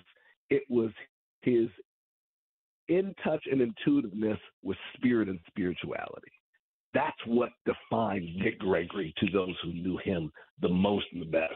And so that superpower, understanding that you know the, the, the true power of the universe, understanding universe law, spending and not just and, and saying it and thinking it, but spending time. You know, there'd be times, and it'd be weird for us sometimes as children. You know, you, you asked me earlier about how it was growing up. There would be times when our father wouldn't talk to us because he was on a speaking fast. You know, people knew about his food fasts and hunger strikes. There would be times that he would spend, you know, an entire weekend in meditation where he would say a thing. Right. And so he was somebody who truly, truly, truly vested incredible time in tapping into that inner core of spirit and literally wherever he was around the world, from you know some uh, uh, uh, uh, uh indigenous communities in West Africa to indigenous nations uh, here in the American Southwest, he would always tap into to leaders um, and, and, and, study and practice and delve in. And so, one, you know, not allowing himself to be controlled by money. So now that that that that point, I don't care how much you're offering. If I was willing all the way before I even had it, you can't control me there. And then a little bit to understand not just my presence where we are in our in our in our Pan African struggle struggle and our global human struggle, but truly in the universe. And he would say that all the time. You know, even in dealing with the problems that we're dealing with, that we're dealing with, and we look at the the horrible ravages, not just of slavery and settler colonialism, but institutional racism, white supremacy, something we've been dealing with for over a millennia. He would say, how does that even register as a as a ripple in the time of the universe, right? We have to put things into perspective. And, you know, it reminds me of a, of a quote, one of my favorite quotes from uh, Malcolm. He would say, A people can only look as far forward as they can look as far backward. My father, when he looked, it was endless. When he would look on that spiritual, uh, uh, universal timeline, it was literally endless. And, you know, anybody, and I'm sure you have stories of your own, but anybody who spent time with my dad, I mean, the number of stories for, of spiritual phenomena that we cannot explain. There was a point where he had done about a three day fast um, uh, for, for world peace. And it was something that was particularly newsworthy. It wasn't the time when he was in Iran, but it was particularly newsworthy. And I think he was in uh, coming out of um, a church because he ended his fast. He was at a black church, and it was a huge news event of prayer. And everybody who came out of that church, when they stepped out of that church, saw this amazing star in the middle of the day shining down. Nobody who hadn't been in the church couldn't see it. I mean, and this was stuff. This was this was regular phenomenon. If you spit and ran around with big records. Yeah, ten away from the top of the hour. Keith has joined us. I think that's one of uh, your dad's assistants uh, on line one. Good morning, Keith. Whether it's audiobooks or all-time greatest hits, long live listening to your favorites. Learn more about Kisqali Ribociclib 200 milligrams at kisqali.com and talk to your doctor to see if Kisqali is right for you. McDonald's is not new to chicken. So maybe stop questioning their chicken cred and get your hands on the McCrispy. Juicy fried chicken, buttery bun, unmatched pickle to chicken ratio. Yeah, they know what they're doing. In fact, we can honestly say they're not new to chicken, they're true to chicken. The McCrispy. Only at McDonald's. Ba da ba ba ba. Good morning, Brother Carl and our brother Yohance. I just want to say good morning and God bless uh, your listening audience. Man, I'm just overwhelmed to hear Brother Yohance on the radio who absolutely nailed the true essence of his dad between uh, on your last question to him um, the difference between these modern day uh, young young activists and all like that, whom we all respect. Because when Yohance called the roll, I respect all those young brothers. But Yohance truly nailed it because the whole key, in essence, as, as I know it, is that uh, as Yohance said, Brother Gregory was not controlled by money. He wasn't dictated. The same, uh, in the same way he pointed out when um, Brother Dave Chappelle uh, left to go to Africa. And the second thing that, um, and, and on that note, we all know that Brother Gregory wasn't unbought. Un, uh, he was unbought and unbossed. And then finally, I just because I Yohance has captured the whole true essence of his dad, but but uh, uh, the the thing that I wanted to say which uh, further dramatized what Yohance was saying. His dad was tied into a universal God force before Brother Gregory would even start his day. And I'm so familiar with Yohance said he'd go days on a fast and it didn't it really wouldn't even speak. It was you know just a, a ritual that he did. And then finally, if I personally could capture Dick Gregory in ten words or less, I would say our brother Gregory uh, tr- truly walk with God. Before he would start his day and put his shoes on to leave the house, he had things he do, do to get his mind right, and he, and I could truly say he walked with God every day. We were certainly certainly blessed with Brother Gregory's presence because to me he was a walking walking library, as we all know, a walking university. And very rare did I see him pull out a pencil or paper. I've never seen a brilliant mind like that. And, and I was just constantly amazed for 19 years. And then finally, we all are uh, spellbound by Yohance, and I'm saying it's in this DNA because if you grow up with nine brothers and sisters, if you sitting around the breakfast table and you four or five years old, you got to move quick to get those biscuits before they pass around the table because your brothers and sisters they, they ain't give you no special uh, thing to grab that biscuit. So Yohance, outside of coming to from two darling great parents, he had the benefit of growing up with nine other siblings, and you know when you in house, your brothers and sisters keep it real. So I'm contented that on top of that, Yohance's brilliance comes from growing up in that environment. And a lot of times we need to value our own black families because we have uh, wisdom in each in our family. So that's all I want to add to it. Thank you guys for keeping Brother Gregory's spirit alive. And, and, uh, and, and of course, y'all know how I feel about you both. God bless you. All right, thanks, Keith. Uh, Yohance, you want to respond to anything that Keith said? You know, um, again, for those new who didn't know my father up close and personal and just saw the story, what you wouldn't know was those things that mattered most. And, you know, they may have heard it in a speech, but the thing that my father said more than anything, you can go on YouTube right now and see some some angry lectures in him you know, laying it out things that either people didn't believe that have come true from years ago to even more recently and fiery and he always had that passion but more than anything my father knew that at the center of the universe it was love god is love. And so what he would say the most important thing is being lovable.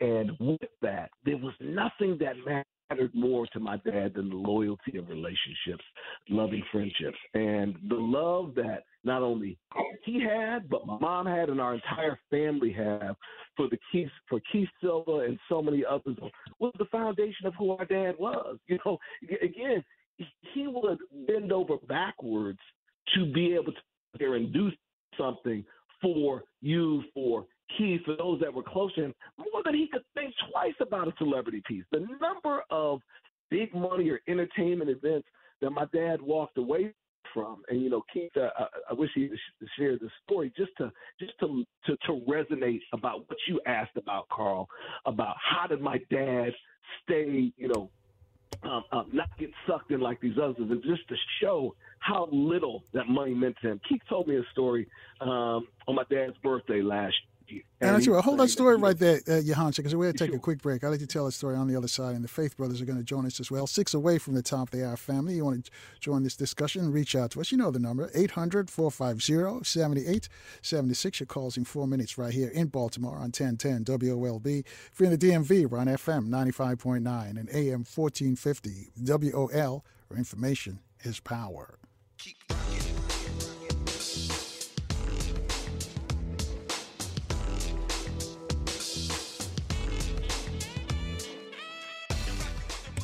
And good morning, family. It's a minute after the top of the hour with Yohance Gregory, Dick Gregory's younger son. Faith Brothers are on deck. We'll get to them momentarily. Let's wrap up with Yohance. So, Yohance, I'm going to let you tell this story before you go. Yeah, so just saying that there was one point, um, uh, years close to my, my, my father's later years, and he was meeting with uh, uh, some big, big money folks around a potential nutritional product. Uh, and Keith, as always was the case, was bringing them to the meeting. Um, and again, this was a deal that would have been well over $50 million. And uh, when my dad came in, they were meeting at some hotel somewhere. Keith came in with him. And immediately these folks stepped up and said, Oh, you know, who is this? You know, we were, Mr. Greg, we don't know who this person is. And he can't be with us. And Keith was saying, as he was getting ready to walk out, my dad grabbed him, said, Don't go anywhere. He said, Wait, you meeting with me and you asking who he who this is with me, and without even giving them a chance to try to explain, he turned around and walked right out of there. That again shows the fact he could care less about money over the spiritual principle that he valued. And friendship was core in that. And, and kids just say, hey, you know, no problem, Dick. I, I have no problem. He said, no, absolutely not. Absolutely not. And, you know, and speaking of, you know, we, we couldn't end without mentioning here, particularly with Black History Month, and talking about what my dad truly valued and friends without giving honor and praise and holding up the spirit of Joe Madison. You know, uh, Black Eagle, not only an amazing historical figure and history maker in his own right, but again, another true, dear, and beloved friend of my dad. And we'd be on here for another hour, Carl, if I was relaying some of the stories of uh, some of the war stories of my father and over the years of, you know, being on the front lines, fighting against so many issues uh, that plagued our community and working together to bring those to our attention that you're doing now, you know, the, the role that black media, that black radio, and that Joe did for years, bringing things to not only our people's attention, but to the world's attention that would have easily been swept under the rug. You know, Joe played a, a, a pivotal role with my dad in exposing so much about the crack cocaine epidemic and the government's involvement, the CIA's involvement as it related to try to decimate our community. So truly, truly, truly uh, love Joe holding up his wife in prayer, peace and comfort, and just you know we we we have to honor our history makers. And you know Joe is one of our most recent ancestors. Uh, we love and value, and and for those young folks who may not be familiar please do a little research during this month um, and check out who Joe Madison was and just how how powerful he was. You know, up until close until the day that he died, of being that strong voice uh, for Black information and media. I concur. Thank you, Yohance. And thank you and your family for sharing your dad with us and sharing your dad with the world because I know the times you spent with us is time away from you. So I want to thank you for sharing those stories. You mentioned we could go on for hours talking about your dad, but thank you again, Yohance. And, and please say hi to the rest Always of the family. Absolutely. Always a pleasure. Please remember to give my regards to uh, Melina when you have her on. Ah, yes, I will. She's coming up after following the Faith Brothers. Thank you. That's Yohance Gregory. Dick Gregory is the youngest son, and get them some war stories about Dick Gregory and the civil rights movement. Let's turn our attention now to the Faith Brothers. Good morning, uh, Dr. Uh, Dr. Jay Edmonds and also Pastor Kerwin Manning. Good morning. Welcome to the program. Good morning. Good morning, Brother Carl. Good morning to all the listeners. All right, that, that that's uh, Pastor Manning. So, Pastor Manning, I'm asking because we want to talk about forgiveness here.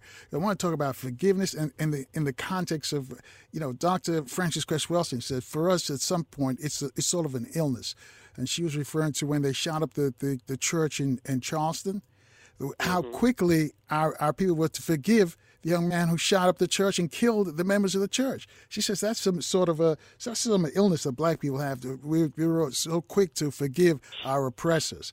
Uh, explain to me, is she correct? What is true forgiveness? Is is the do we is it is it an illness She says we give them a pass when when they treat us horrible like that? So they mow down our, our members in a church and we turn around and say we're sorry, we forgive them. They don't know what they do.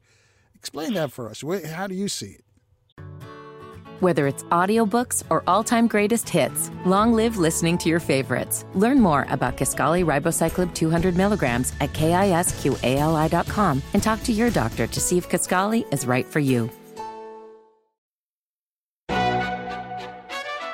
McDonald's is not new to chicken. So maybe stop questioning their chicken cred and get your hands on the McCrispy. Juicy fried chicken, buttery bun, unmatched pickle to chicken ratio. Yeah, they know what they're doing.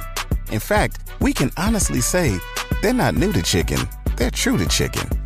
The McCrispy. Only at McDonald's. Ba da ba ba ba. Yeah, well, well, I, I again, I'm so honored to be on the show with you. You know, you are one of my heroes um, in journalism and media, and just just having this platform is an amazing um, opportunity, um, and to share the gospel. Um, I, I think I understand, and I'm tracking with what um, the quote is saying. However, um, forgiveness, first of all, is is releasing or freeing someone um, on, from from on the part of the creditor, the one who's offended. So um, I think it would be the slap in the face would be to to those family members who have made a decision to not allow the sin um, and the, the the terrible actions of someone hold them hostage all of their lives. So forgiveness, I believe, um, needs to be swift because it can also unforgiveness can be so toxic to our souls. So it, it's not um, forgiveness is is different than a pass, right? A pass is just um, no consequences, um, no repercussions. But the Bible tells us um, that the wages of sin is death, but the gift of God is eternal life. So, and the soul that sins will surely die.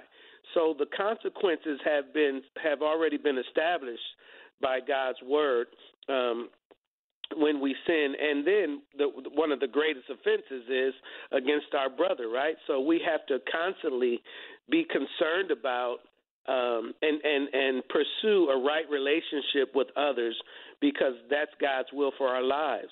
So so I, I on the on the merit of that, I wouldn't agree with that statement. I understand. Um, I believe I understand the context and where and where it's coming from, but the truth is, um, the sooner that we we can forgive others, um, the better off it is. You know, the better off we'll be. Um, I remember um, reading a book years ago called Where Do We Go From Here by Ralph Neighbour.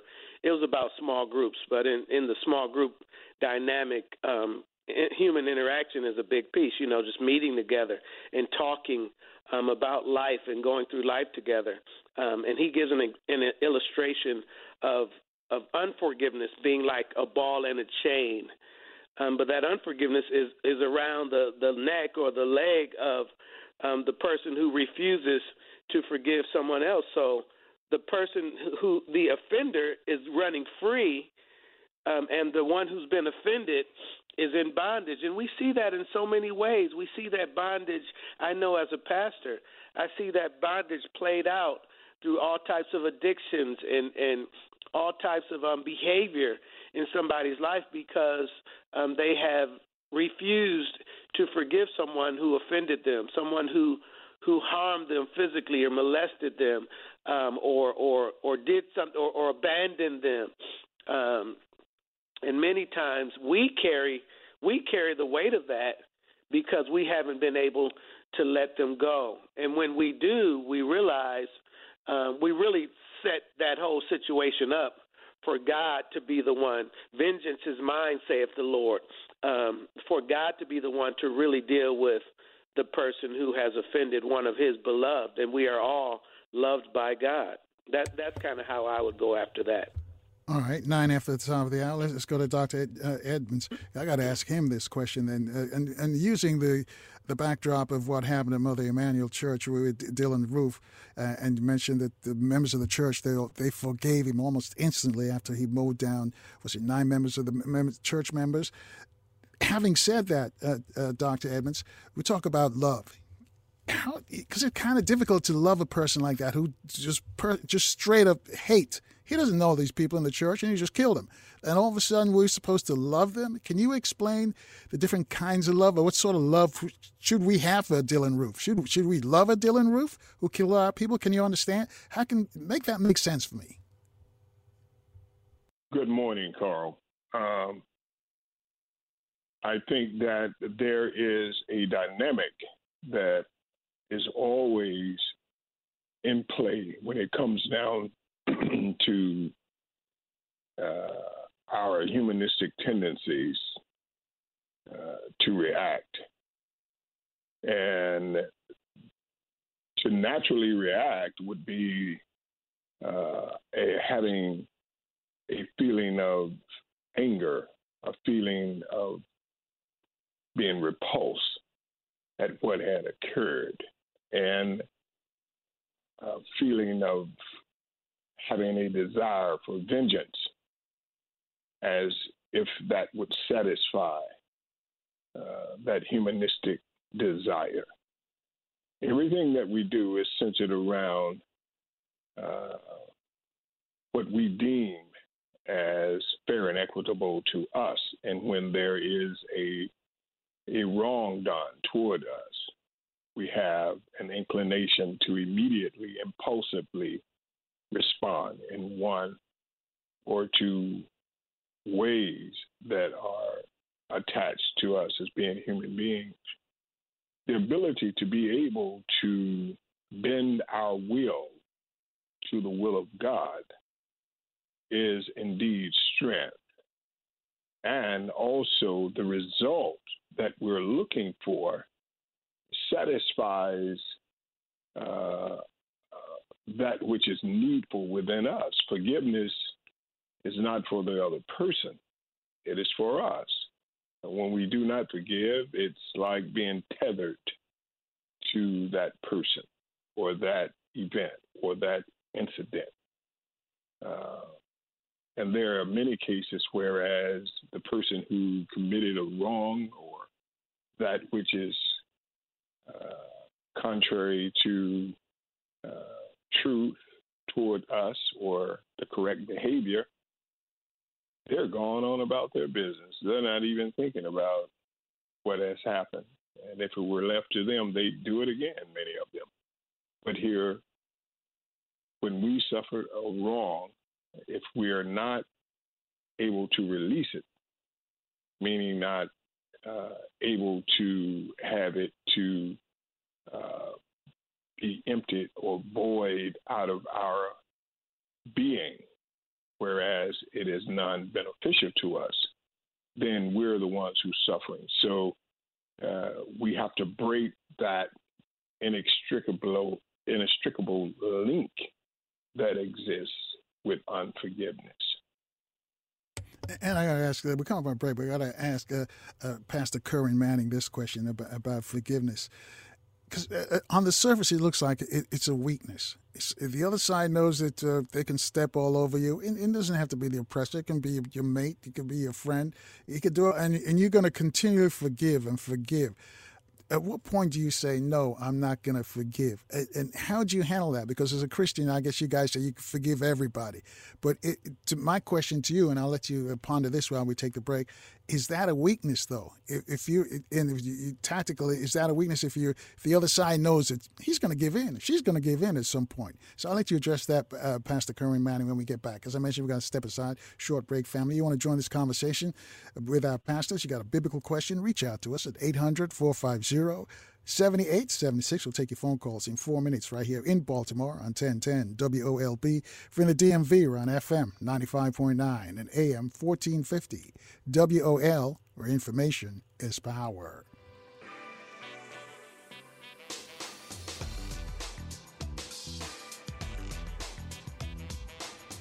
And good morning, family. 20 minutes after the top of the hour with the Faith Brothers, uh, Dr. Uh, Dr. Uh, uh, Jay Edmonds, pardon me, and Pastor Curran Manning, the Faith Brothers. And we're talking about forgiveness. What are your thoughts, family? Reach out to us at 800 450 7876. Am I wrong here? Because my question uh, to Pastor Curran Manning is the question is if the person knows that you're going to forgive them, aren't you at a deficit with, with, I guess in any confrontation? If you know the person's going to give up why even why even engage? So uh, pastor curran help me out. Yeah i mean I, I definitely hear where you're where you're going with it brother carl and and i know that a lot of people wrestle with with it. Um, but my response is um, the reason you move quickly as i said to forgiveness ultimately the the way i look at it is because um, I need God's forgiveness in my life. And and and the Word of God tells us that if we don't forgive um, others, our Heavenly Father won't forgive us. So, and that forgiveness needs to be quickly, needs to be swift, because um, those the consequences and that state um, in between that state of that that gray area can be detrimental to our souls, as I said um, a few places in the scripture that we see this.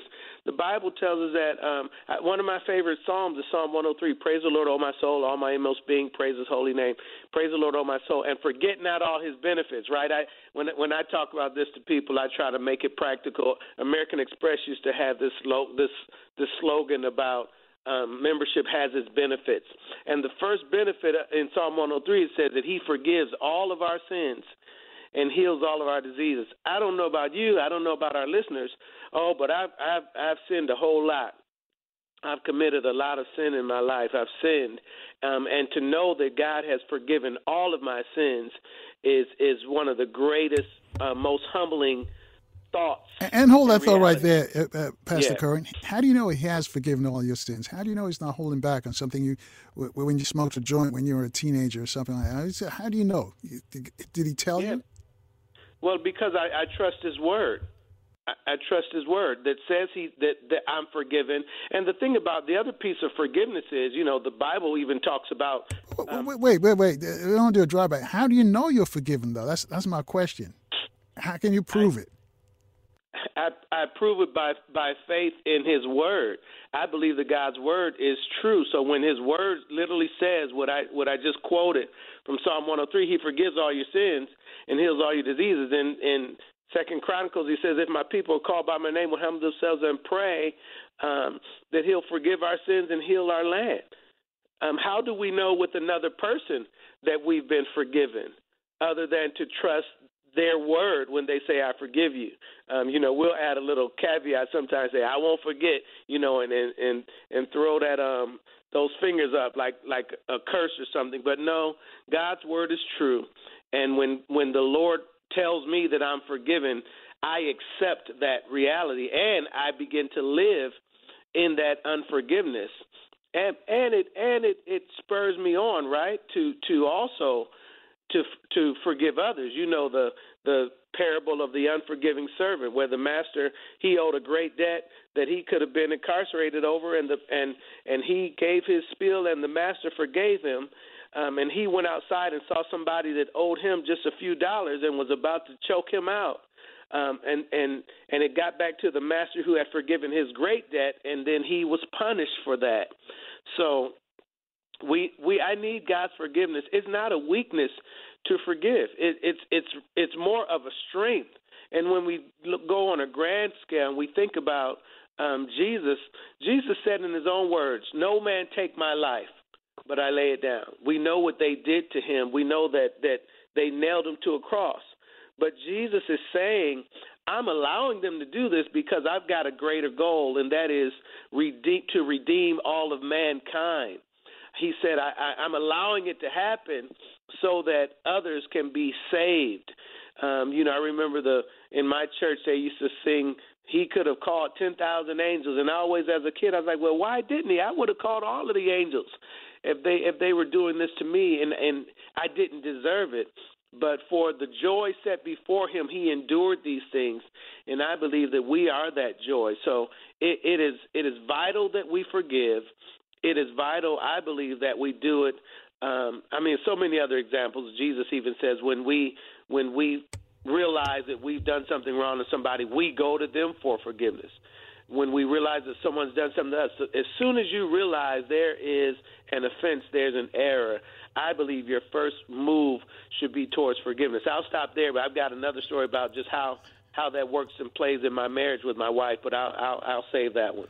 Okay, uh, because I want to go to Dr. Edmonds. Dr. Edmonds, because we're talking about love and hate. And, and and for most Christians, I guess for all Christians, you should love everybody. That's what you're saying. You shouldn't hate. But is there a is there a middle point where you just you don't have to love them and you don't hate them? Is there a middle point that people can reach as well? Absolutely. I mean, there is a just a understanding in humanity and the spiritual ramifications that result from interacting with someone. I mean, you don't allow anyone to walk over you. You prevent uh, certain things that are preventable. Um, so, to forgive is actually responding to that which has been done wrong against us, individually and collectively. But there are preventive measures that we take as well. Uh, we don't allow anyone to uh, be in a position with us to do that very same thing to us. We place safeguards around us. And that's what we have to understand. Uh, but love itself uh, goes beyond whether the circumstances uh, necessitate forgiveness or uh, whatever the circumstances may be. Love goes beyond that. Love is that vital part of who we are uh, as human beings and as those who have a connection with God. We must not assume that everyone understand the principles of God as uh, as is similar with uh, another. I mean, people see things differently. So operating from one's viewpoint um, says a lot about interacting with each other on this planet. But I like the way that it is placed in words in biblical scripture, First Corinthians chapter 13, the letter to the church at Corinth. Paul said to them, Look, I may speak in different languages. I have that ability to do so, even in the languages of angels. But if I don't have love, I'm only just a noisy bell. I'm making noise. He said, I may have the gift of prophecy. You guys heard me, uh, whereas I reveal secrets with what I understand, he says, and know everything that there is to know. I may know these things. I may have all faith so that I can remove mountains. But even with all this, if I don't have love, I'm nothing. I, I may give away everything that I have to help the poor, to help others and I may even give my own body as an offering to be burned. But I gain nothing by doing all this if I don't have love. Then he goes on to say what love is. And I think that that is important. Love is being patient, love is being kind, love is not being jealous. It doesn't brag, it doesn't, it's not proud. Love is not rude It's not selfish. It cannot be made angry easily. Love doesn't remember wrongs done against it. Love is never, ever happy when someone else does wrong, but is always happy with the truth. Love never gives up on people. It never stops trusting. It never loses hope. It never quits. Love will never end. But see, all the superfluous things will. And I, think that that's what we have to look into, particularly the times that we're living in now. In this political climate, it is somewhat a measurement of the end times that we're living in. The measurement of that, where people are tribal more than ever before. People have decided to segregate themselves predicated on their political philosophy, their race, uh, their financial ability, and there is hatred that is in the world to the degree that people have become mesmerized with claiming a specific side, believing right. lies and holding them as being true. That's what and hold that thought right there, uh, uh, uh, Doctor. I've got a bunch of folks already want to talk to you. Twenty nine minutes away from the top there. Let's go to line four. Kevin's calling us from Houston. Good morning, Kevin. You're on with the Faith Brothers. Hey, how are you all doing? Um, that's that kind of slavery kind, kind of teaching. Turn the other cheek. Look, we have situations that happen when people were young and in the sandbox and one stepped on another's shoes, and they never forget those folk. We're quick to jump up and forgive everyone else, but we hold those things against one another for a lifetime. Now, when you talk about forgiving and so forth, that mother and that family who has lost that child uh, because of violence, they live and suffer their entire life for that loss. And then when you go to the Bible, those were some of the most violent people that have been reverent. Those people were very violent. David wasn't turning the other cheek. Moses wasn't turning the other cheek. They were going out and they were killing folk. Now, I'm not an advocate for violence and killing and so forth. I'm just pointing out what is in the book. That's not me saying this. You read it for yourself. So why is it they didn't love their enemy? They went out and they fought their enemies to gain their liberation. And whenever we fought for gains, we have ourselves resulted in moving forward.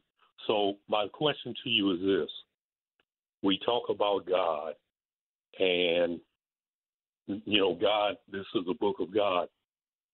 Who wrote the book? Did God actually come down here and write the book? Or was that book written by people who were supposed to be inspired by God?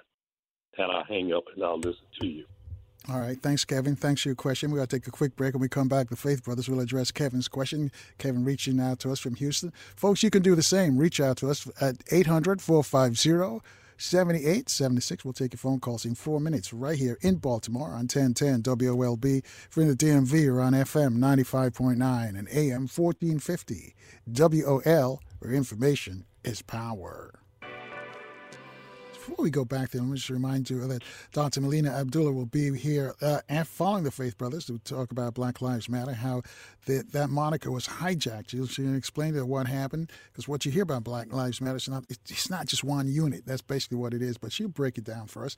And tomorrow we're going to hear from Temple University professor Dr. Nah Dove, also New York activist uh, Charles Barron, and civil rights activist William Mukasa Ricks. Willie Ricks, marched with Dr. King, Kwame Ture, uh, John Lewis, he helped form the SNCC with John Lewis and also Marion Barry. So he's going to be here continuing our Black Heritage Month celebration. So make sure if you're in Baltimore that your radio's locked in real tight on 1010 WOLB. If you're in the DMV or on FM 95.9 and AM 1450 WOL. All right, Faith Brothers, you heard what uh, uh, Kevin from Houston said. He said there was there's a lot of violence. he mentioned and pointed out point parts of the Bible. So I'll let you respond to that. And also, Pearl in Silver Springs wants to respond to Kevin's comment, but I'll let you guys go first. Sure, I um, I agree with the caller that there was a lot of violence in those days and in that time period, that dispensation. God had selected a people for himself and he was driving out enemies, their enemies across the land. And if you really want to use the term of occupation, that's what they were doing at that time. They were occupying land. But not only that, those surrounding regions that had been established by other nations uh, sought to do the very same thing. So there was constant fighting, and God gave uh, his people victory in most of those wars that existed. And of course, David was a man of war. He knew nothing more than war other than his relationship with God himself. But I think the caller um, alluded to, or somewhat kind of alluded to, that biblical scripture itself uh, was not inspired. And that is a total different uh, uh, question we'll have to take up some other time. I'll be more than happy to deal with that specifically. But I'll tell you, all scripture was given by inspiration of God. And right. we are yet to see what is developing now. As it is developing now, we are yet to see the culmination of it. And that's where my heart is at this point in time. It is so plain around us what is occurring. And it's it's breaking my heart that uh, we do not or we're not being very effective effective. I'm trying to figure out how to be more effective in having our people to understand and see that we're dealing with something greater than that which can be seen. And that's what I'm wrestling with, and I'm asking God to reveal to me, give me something, some sort of way to actually convey that message. All right, I'll hold that thought right there, uh, Pastor. Uh, 19 away from the top there. Pearl on line four in Silver Spring also wants to comment on what Kevin said. Good morning, Pearl. Good morning. Can you hear me? Sure. Um, okay. Good morning to you, Mr. Nelson, and to your guests, um, the Faith Brothers. I am. Uh, thank you for your show, by the way. I am being. I'm waking up every day, so thank you so much. But I just want to respond to that that last caller also because if we don't forgive, and I hope that I have done that, although I mean something happened to me some time ago, and I still think about it from time to time. Now I don't know if that means I have not forgiven completely or not, but it is important that we forgive because if God says his word is true. I believe his word, and his word is true. So if he tells me to forgive, that means that he will handle the situation. So um, the person that talks about the, the uh, you know, God, to me, he's just not a believer. Because if you believe God is who he says he is, the creator of heaven and earth and the fullness thereof, and that his son, Jesus, is his son, then you believe his word. I believe that the, the Bible was Holy Spirit inspired by him, although people question that. Now, I don't know what man is going to write, mere man is going to write that it's one man for one wife. You know, just because Solomon in the Bible had many wives, we have to trust God and trust that his word is true and believe that what he says he'll do, he'll do. But if you don't believe it, it won't it will not it, you know, it won't work for you as far as I'm concerned. And I remember, um, I don't know if you remember the Bias brothers, um, Len Bias, and I can't remember his brother's name, but his mother, because she was a believer, God carried her through that. That woman stood in such faith that she could speak. And I used to wonder before I was just submitted, how could she, how could she go through that and not be bitter or angry or even able to even stand? But when we look at things like that, that shows me that God is real. And like I said, your show is waking me up every day, and I appreciate it. And I appreciate the faith brothers. What saying is true. And the last thing I'll say is this: a lot of people want to say that the preachers are only trying to get our money. Well, some of them, if you're sent, you'll do the right thing. If you're if you just go on your own, then you'll do what you want to do. But God loves a cheerful giver. If you don't want to give your money or whatever, don't do it. You don't All have right. to do it. So, Thanks, okay, Burl. thank you. Carl, Thank you yeah, for sharing Carl, your I would like to. I, I was I would like to um to jump in on this. The the one thing that I took a little issue with that Kevin did say. I mean, he said a few different things, and I'm and Dr. Edmonds really broke that down in a in a very good way um, because I'm I'm more reactive sometimes when people say things. Um, and he said that this is slavery teaching, and I just thought about that over the break, and I was like, if you're calling um, forgiveness slavery teaching or slavery mentality, we probably wouldn't be here if there wasn't some some type of, of forgiveness that happened in the hearts of our ancestor to be able to endure. I remember um, reading and even talking to you a little bit about you being there when Mandela was released. I believe you gave one of the first interviews of Nelson Mandela, who was enslaved for many years. Um, and I think, I, and as I thought about it, it might just be a matter of perspective because some would see um, unforgiveness or slavery as a weakness, but I see slavery um, in some parts of it as a strength. Um, and, and and I see it. I say it this because of my connection with South Africa. The first time I went, I was sitting with a white South African and two black South Africans, and I turned to the black South Africans and I asked them, "What do you think about African Americans?" And without pausing, they said, "You're our heroes." And I was like, "What are you talking about?" I couldn't imagine why would we be your heroes.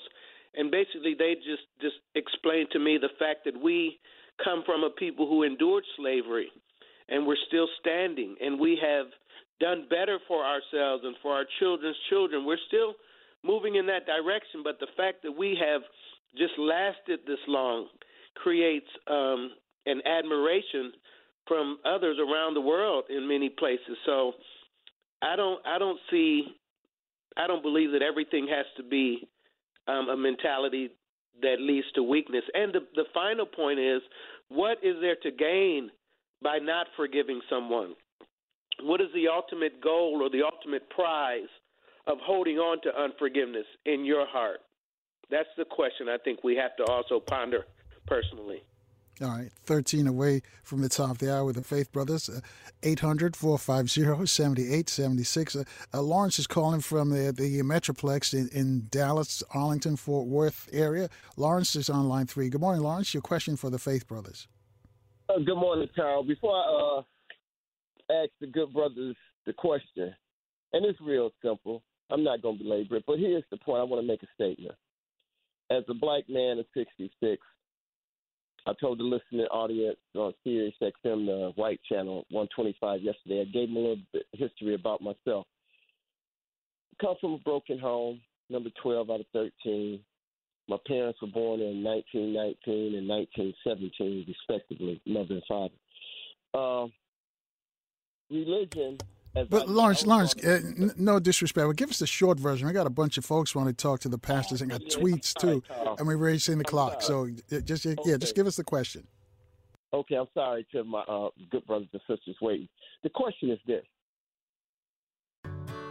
Whether it's audiobooks or all-time greatest hits, long live listening to your favorites. Learn more about Kisqali Ribociclib 200 milligrams at kisqali.com and talk to your doctor to see if Kisqali is right for you. McDonald's is not new to chicken. So maybe stop questioning their chicken cred and get your hands on the McCrispy. Juicy fried chicken, buttery bun, unmatched pickle to chicken ratio. Yeah, they know what they're doing. In fact, we can honestly say they're not new to chicken, they're true to chicken. The McCrispy. Only at McDonald's. Ba da ba ba ba. Faith like beauty is in the eyes of the beholder. That's the statement. And I ask a question. Pastor Gino Jennings, I've been watching this brother a bunch of times on YouTube. The brother is hard up in your face, but you can't deny when he argues and puts it on scripture. He goes right to scripture and he tells it like it is. His interpretation is plain. I ask you, good brothers, what do you think of this brother's uh, position on homosexuality? I'm against homosexuality from the basis that it serves no useful purpose for the black community. We all have a right to do what we want to do. God gave us that right. But when it comes down to a useful purpose, what serves the black community best, homosexuality has no place in the black community because the homosexuals today are not like the homosexuals in the past. James Baldwin was a homosexual, but he was a warrior. You had to get a brother his respect. These homosexuals today, they ain't worth the, the sweat off a po dog's butt. That's the way I look at them. All right, let's give him a chance to respond, uh, Lawrence, because you're 11 away from the top here. Thanks for your phone oh, call. I'm sorry, I'm sorry Kyle. All righty, go ahead. No problem. Uh, uh, Faith Brothers, anybody want to respond with your thoughts about, he's talking about Gino Jennings? I think that was an insult, really, because uh, anything that it, God regards as sin is sin itself. Uh, but we're to love every human being, everybody. Should I not love you because you're a liar? Should I not love you because you're a thief? I mean, what you do may be inconsistent in the very antithesis of God's word, but I must love you. I'm commanded to love you. And for someone to bring disdain upon an individual, that tells me that they don't know what we're really dealing with, what the catalyst behind this is.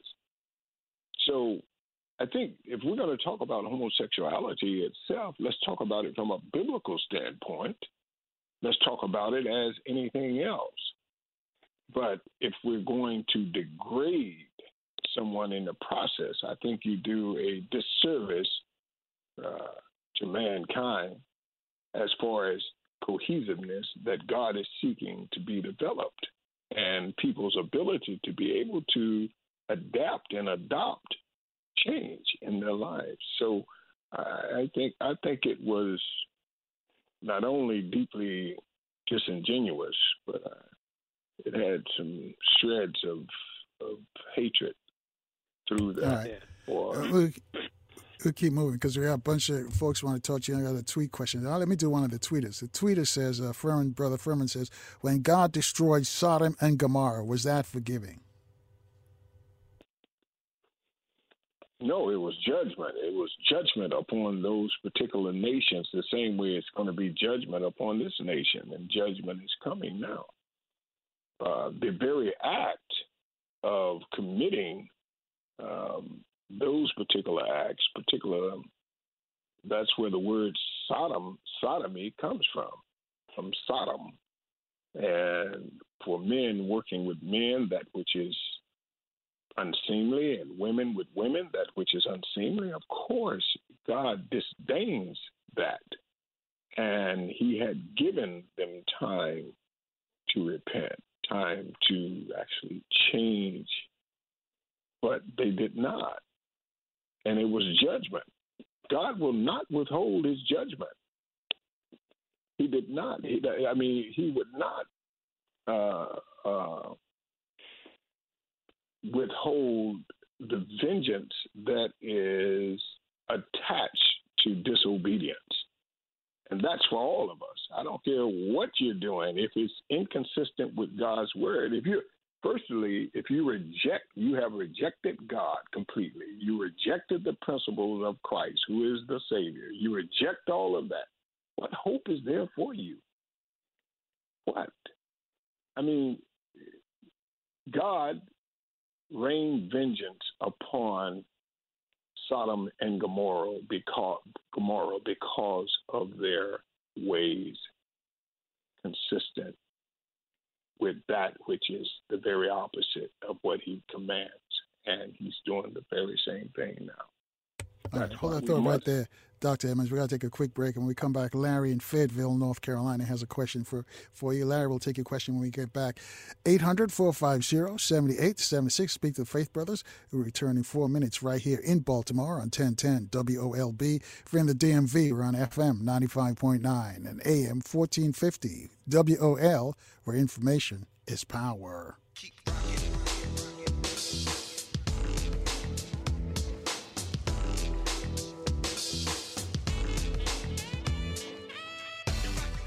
And good morning once again, family. Minute after the top of the hour with the Faith Brothers, uh, Dr. Jay Edmonds and Pastor Curry Manning. Dr. Melina Abdullah uh, from uh, Black Lives Matter is on deck. We get to her momentarily. Let's finish up with the Faith Brothers, though. Larry, as I mentioned, is holding on line three, calling from Fayetteville in North Carolina. has a question for the Faith Brothers. Larry, good morning. Good morning, Carl. Do I have time to ask two quick questions? Make them quick. yeah, yeah, okay. Uh, you guys say you're Christians. Now, you talked about forgiveness if if someone offends you and they and you and you forgive them, shouldn't there be some kind of corresponding action when that person offends you? Shouldn't they try to redeem themselves or make amends for what they've done to you?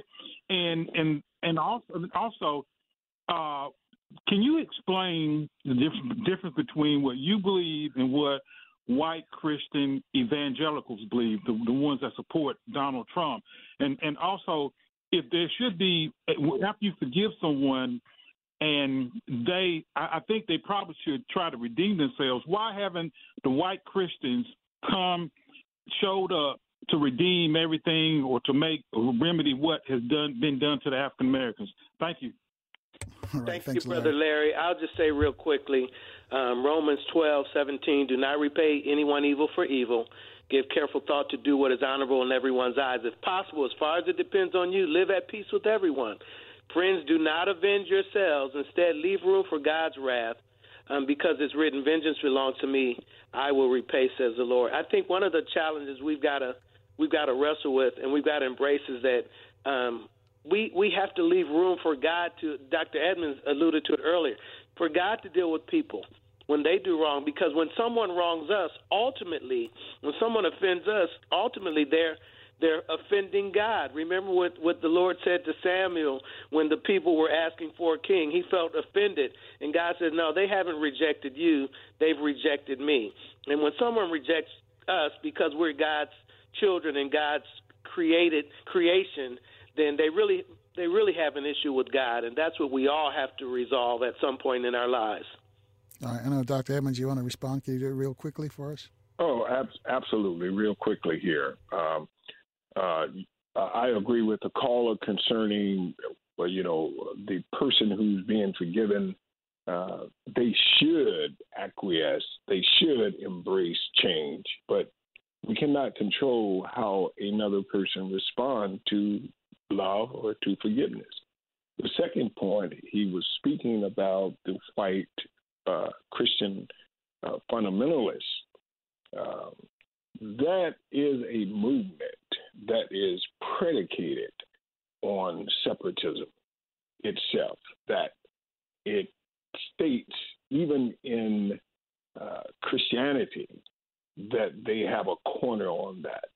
That's that's why I, I I love Black Lives Matter because the statement that was made from Black Lives Matter is that our lives matter too when there's separation, that is one that's saying, well, we are entitled to this, but you all are not entitled. And that's the difference when it comes down to the white so called fundamental Christianity itself. And that has tarnished a lot believes, a lot of beliefs in our community. Whereas you know, and rightfully so. Some would say, hey, you know, this is basically the white man writing this scripture for themselves. But not so. Don't be deceived by that. That is a deterrent by a force that you cannot see, uh, the enemy. And uh, don't be deterred by that. That is just another deterrent from us actually receiving the actual truth, which is knowledge and information given by God for the purpose of dismantling supposition and erroneous thinking. Life is not happening to you, life is responding to you. And there are forces that are greater than you can imagine that you can't see, that that which can be seen is being uh, the result of that manipulation and interaction by those particular forces. We are privy to that because Christ has given us the ability to be able to not only know it, but to understand it. It's one thing to know something, but if you don't understand what you know, you, will never be effective. Christ has given us the ability, that's why they killed him. He's given us the ability to not only know, but to understand and to apply it. All right. Uh, thank you, Dr. Evans, Pastor Kerwin Manning. How can folks reach you guys? Because a bunch of folks are still holding one uh, questions for you. How can they reach you? They can get me at the Edmonds Group Global gmail.com. Yeah, I can be reached. I'm on um, Instagram and TikTok under Pastor Kerwin, one word, K E R W I N, and then also Facebook and, and um, YouTube under Kerwin Manning or Pasadena Church as well. All right. Thank you, gentlemen. Thank you for sharing all this information with us this morning. And let me apologize to the folks who couldn't get on. Just call them back on on Friday, on open phone Friday. You can, uh, you know, say what you had to say or your questions you had for the Faith Brothers. I thank you again for sharing this information with us this morning. Thank you. All right, fa- family, six minutes after the top there. Dr. Melina Abdullah, good morning. Welcome to the program. Is Dr. Melina there on line four? I'm here. Can you hear me? Oh, I can hear you now. Good morning. Great. Good morning. Thanks for having me.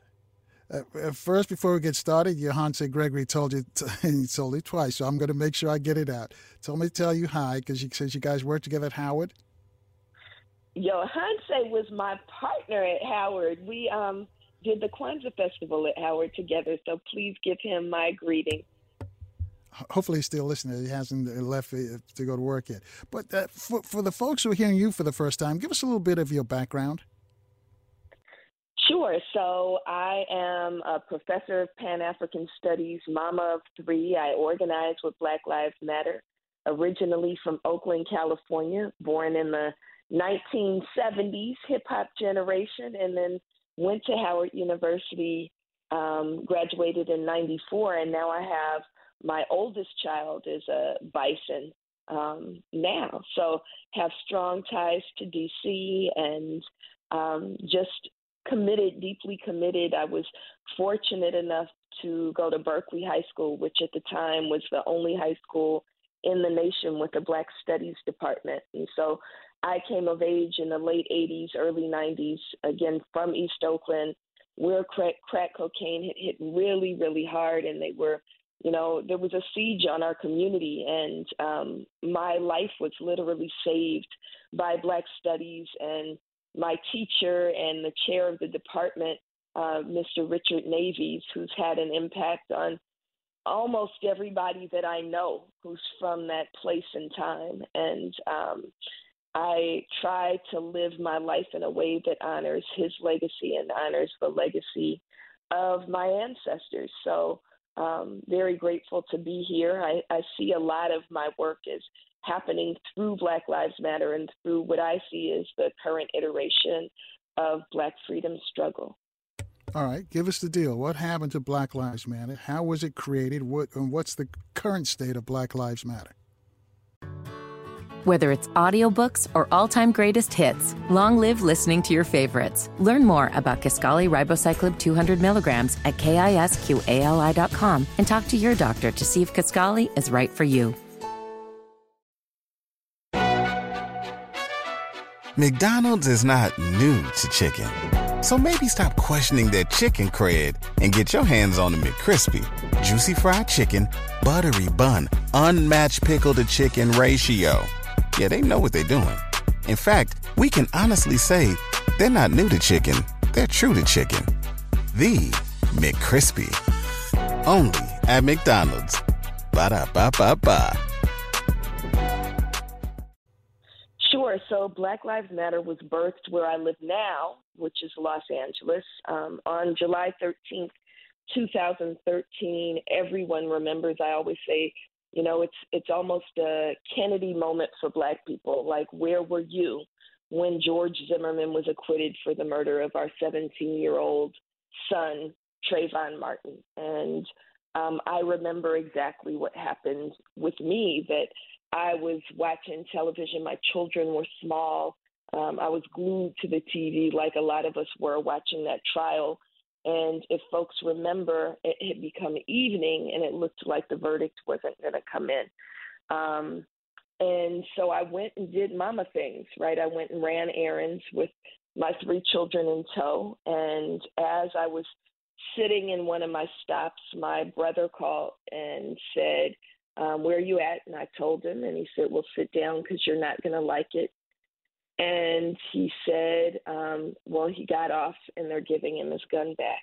And I felt this fog overtake me and swept up my children, put them back in the car, went back home, sat on the couch um, after feeding and bathing the children, and called three other black mamas. And we all sat on the couch and decided to get in the streets. And when we went to an area of LA called Leimert Park, which is where all black people go, all conscious black people go whenever something goes down um, in black community. We went there and there were already hundreds of people in the park.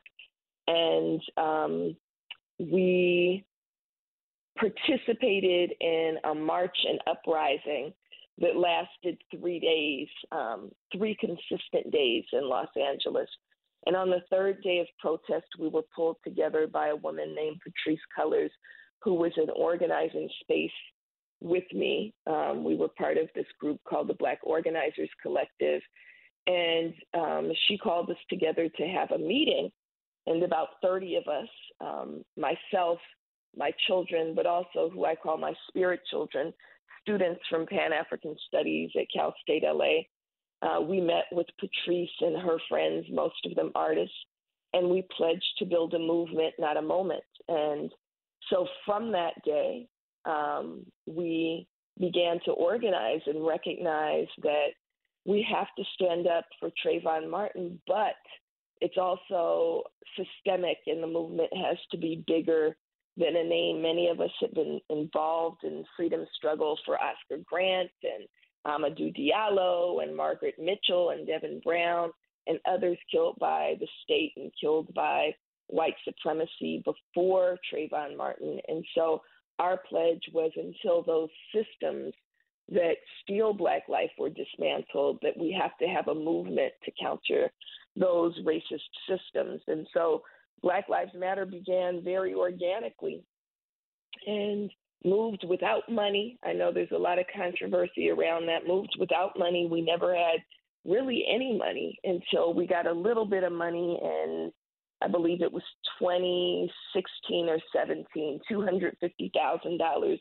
We were now 40 chapters worldwide, and we received $250,000 from Jay Z and Beyonce, which allowed us to um, hire one staff member, um, and then really had no other money other than that until 2020 when um, people became very generous after the murder of George Floyd. And so Patrisse incorporated something called the Black Lives Matter Global Network Foundation. I was never an official part of that. I never worked for them, never got a check from them, never sat on the board, um, but continued to organize with chapters globally. And we formed an umbrella called Black Lives Matter Grassroots which is still the formation that um, is the on the ground, boots on the ground work. Unfortunately, in 2021, Patrisse stepped down. Um, she was enduring a whole lot of attacks from the right, and she stepped back and um, sadly um, signed over legal control to a highly paid consultant who had never been in the movement, had never been even to a protest. Um, his name is Shalomyah Bowers um, and Bowers Consulting. And they took all of that money. They took the platforms, the platforms, the social media platforms were ones that I largely was um, contributing to and running at the time. I had the, um, you know, the logins and was posting content up until 2021. Um, but he had legal control over that. And then he also kind of took the name, the good name of Black Lives Matter, which in 2021, people, it was deemed the most trustworthy Black organization in the country and one of the largest racial and social justice. And Dr. Melina, hold that thought right there. We got to take a quick break. When we come back, I want okay. you to continue this story because this is very inter- interesting so far. We come back, that that person hijacked Black Lives Matter. First, I, want, I don't know if he's white or black. I want that's the first thing, but I want you to continue and tell us the story after we come back from this short break at 14 after the top of the hour. I'll be back in four minutes. Family, got questions about Black Lives Matter, what it is, what they're doing right now? Reach out to us at 800 450 7876. We'll take your phone calls in four minutes right here in Baltimore on 1010 WOLB. If we're in the DMV, we're on FM 95.9 and AM 1450 WOL, where information is power. And good morning once again, family. 21 minutes after the top of the hour with Dr. Melina Abdullah. She's one of the founding members of Black Lives Matter. And, and, and, you know, for most folks, we just think it's one unit. She's not. So she's giving us the backstory. Uh, and I sent some questions uh, for uh, Dr. Abdullah as well. So, Dr. Abdullah, I'm going to let you uh, finish telling us where we are now. And thank you for telling us how it all started. But I'll let you continue your story. Sure. So, where we are now is the BLM Global Network Foundation, which is those large platforms, BLK Lives Matter. If you follow them, unfollow them. It was hijacked and stolen by a highly paid consultant who goes by the name of Shalomyah Bowers. And you'll notice a shift in the language beginning in 2022, um, where you know they're talking about the Grammys, but not talking about ceasefire in Gaza. They're talking about celebrities, but they're not talking about the people who were being killed um, by police. They're citing other people's research, but not doing any work on the ground. So BLK Lives Matter is who controls all of that money that poured in in 2020. They control those social media platforms, but it's BLM grassroots. Please do follow BLM grassroots on all social media that is comprised of 33 chapters around the world and doing work like opposing police associations, pushing to end qualified immunity, immunity standing in solidarity with the families of Trayvon Martin and um, Andrew Joseph III this weekend, who are, you know, being threatened still by police and white supremacists and refusing to back down. That's BLM grassroots. And that's the formation that I'm a part of, that Black Lives Matter Los Angeles is a part of, and many, many other, um, 32 other Black Lives Matter chapters are a part of. So the person who hijacked Black Lives Matter, black or white? He's um, skin folk who ain't kinfolk. Um, so he is um, technically black.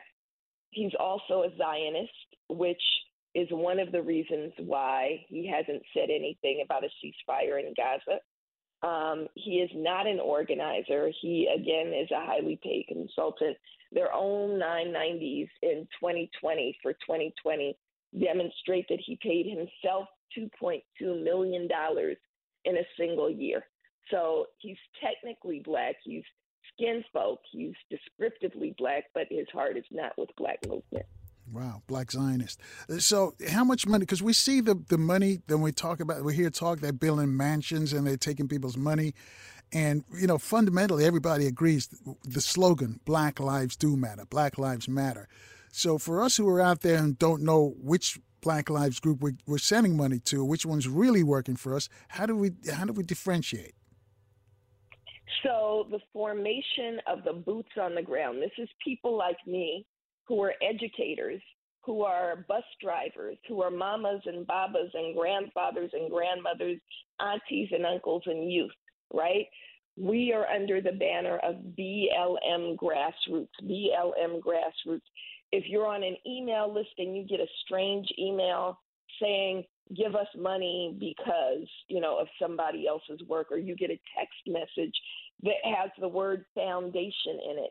That is not the real Black Lives Matter. So again, the one to unfollow is BLK Lives Matter. The one to follow is BLM Grassroots. And you can also just use your own intuition, right? If it doesn't sound like Black Lives Matter, if it doesn't sound like Black Freedom Struggle, it's not. Um, if it sounds like the Democratic Party, then it's not us right? If it sounds like black radical tradition, it is. That's BLM grassroots is who we are.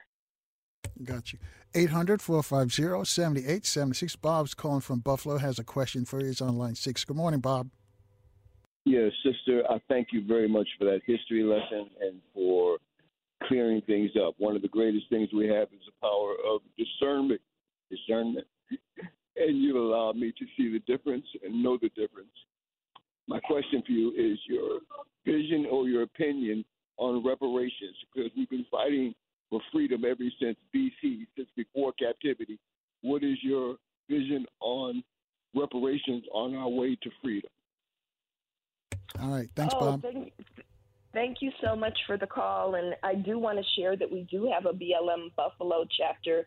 I hope that you get involved. Sisters Carrie O'Horn and Jolanda lead the BLM Buffalo chapter, which was formed after our elders were slaughtered inside Tops grocery store um, a couple years ago. Sister. She's a good sister.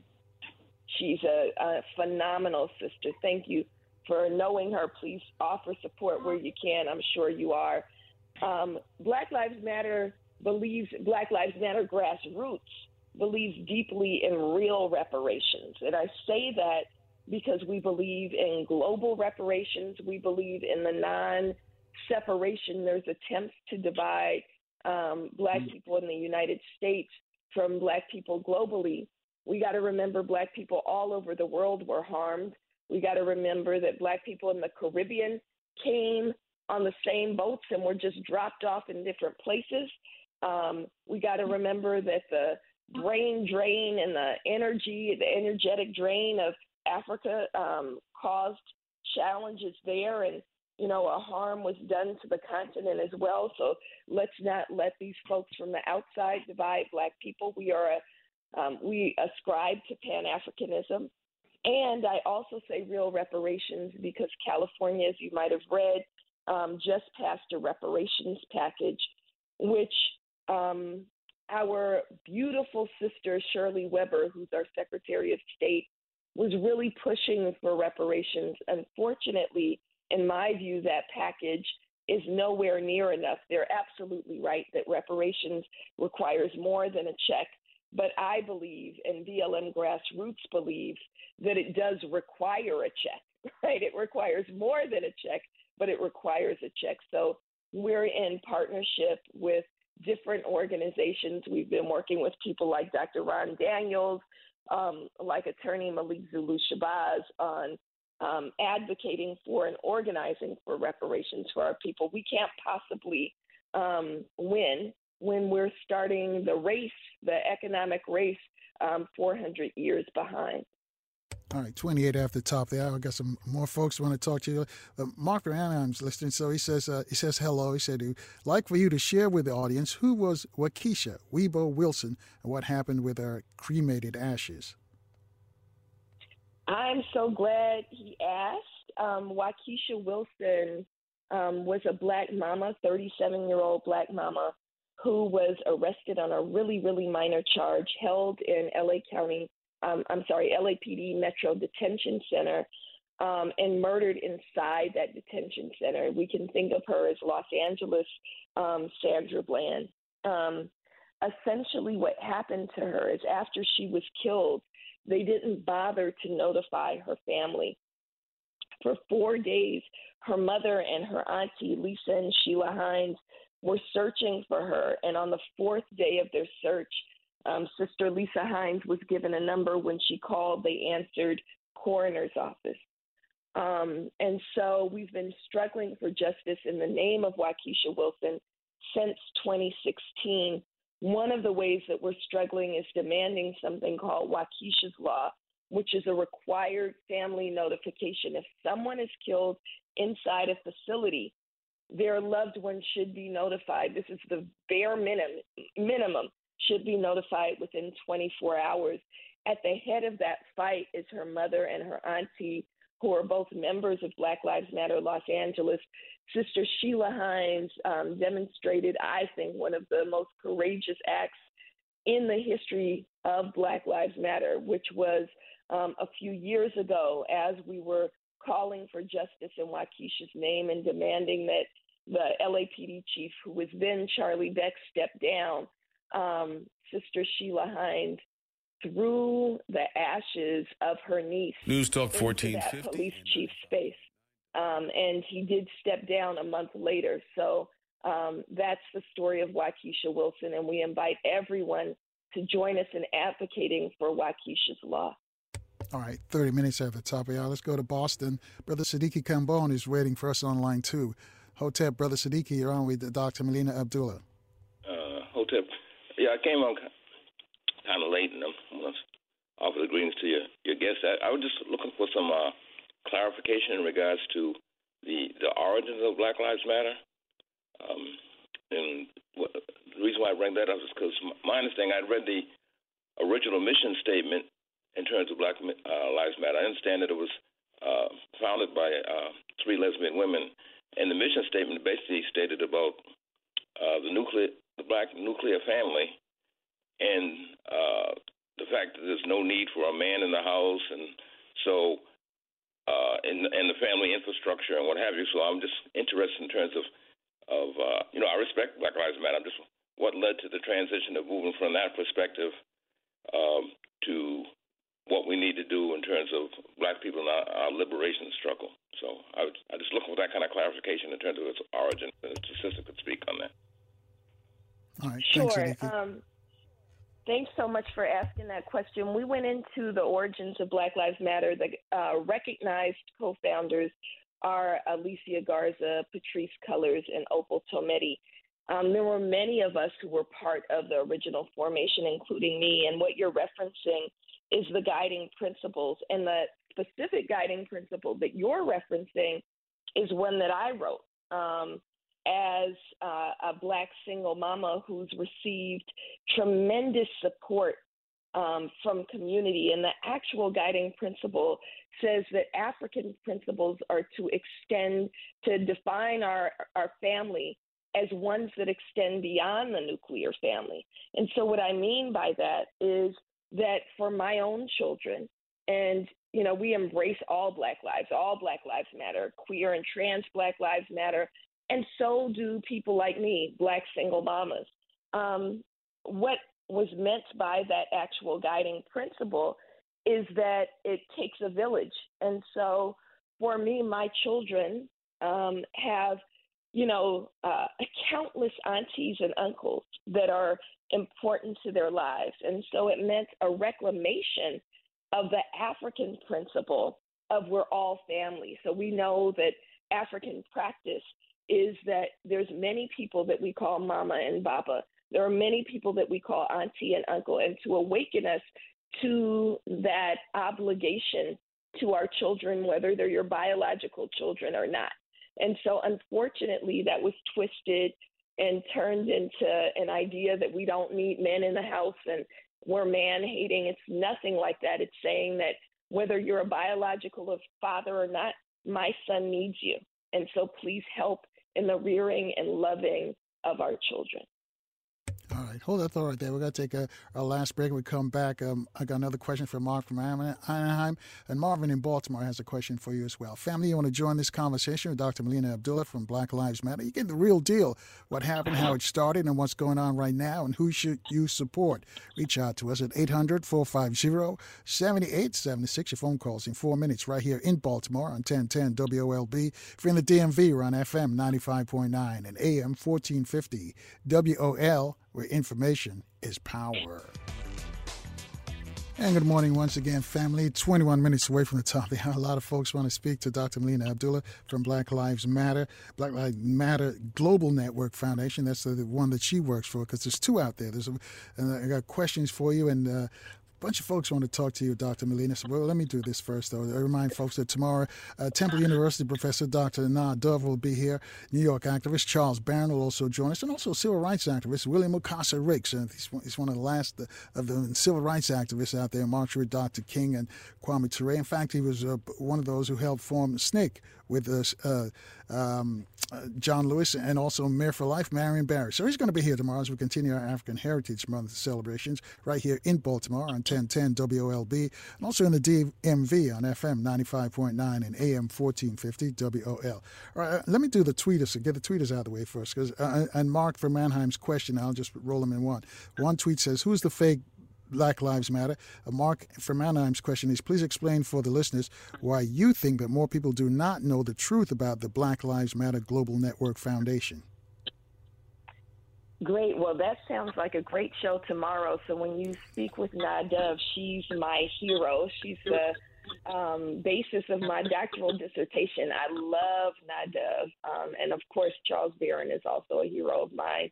Um, so the question about the BLM Global Network Foundation, in short, I think that more people don't know about it. And to be clear, the BLM Global Network Foundation is the fake one.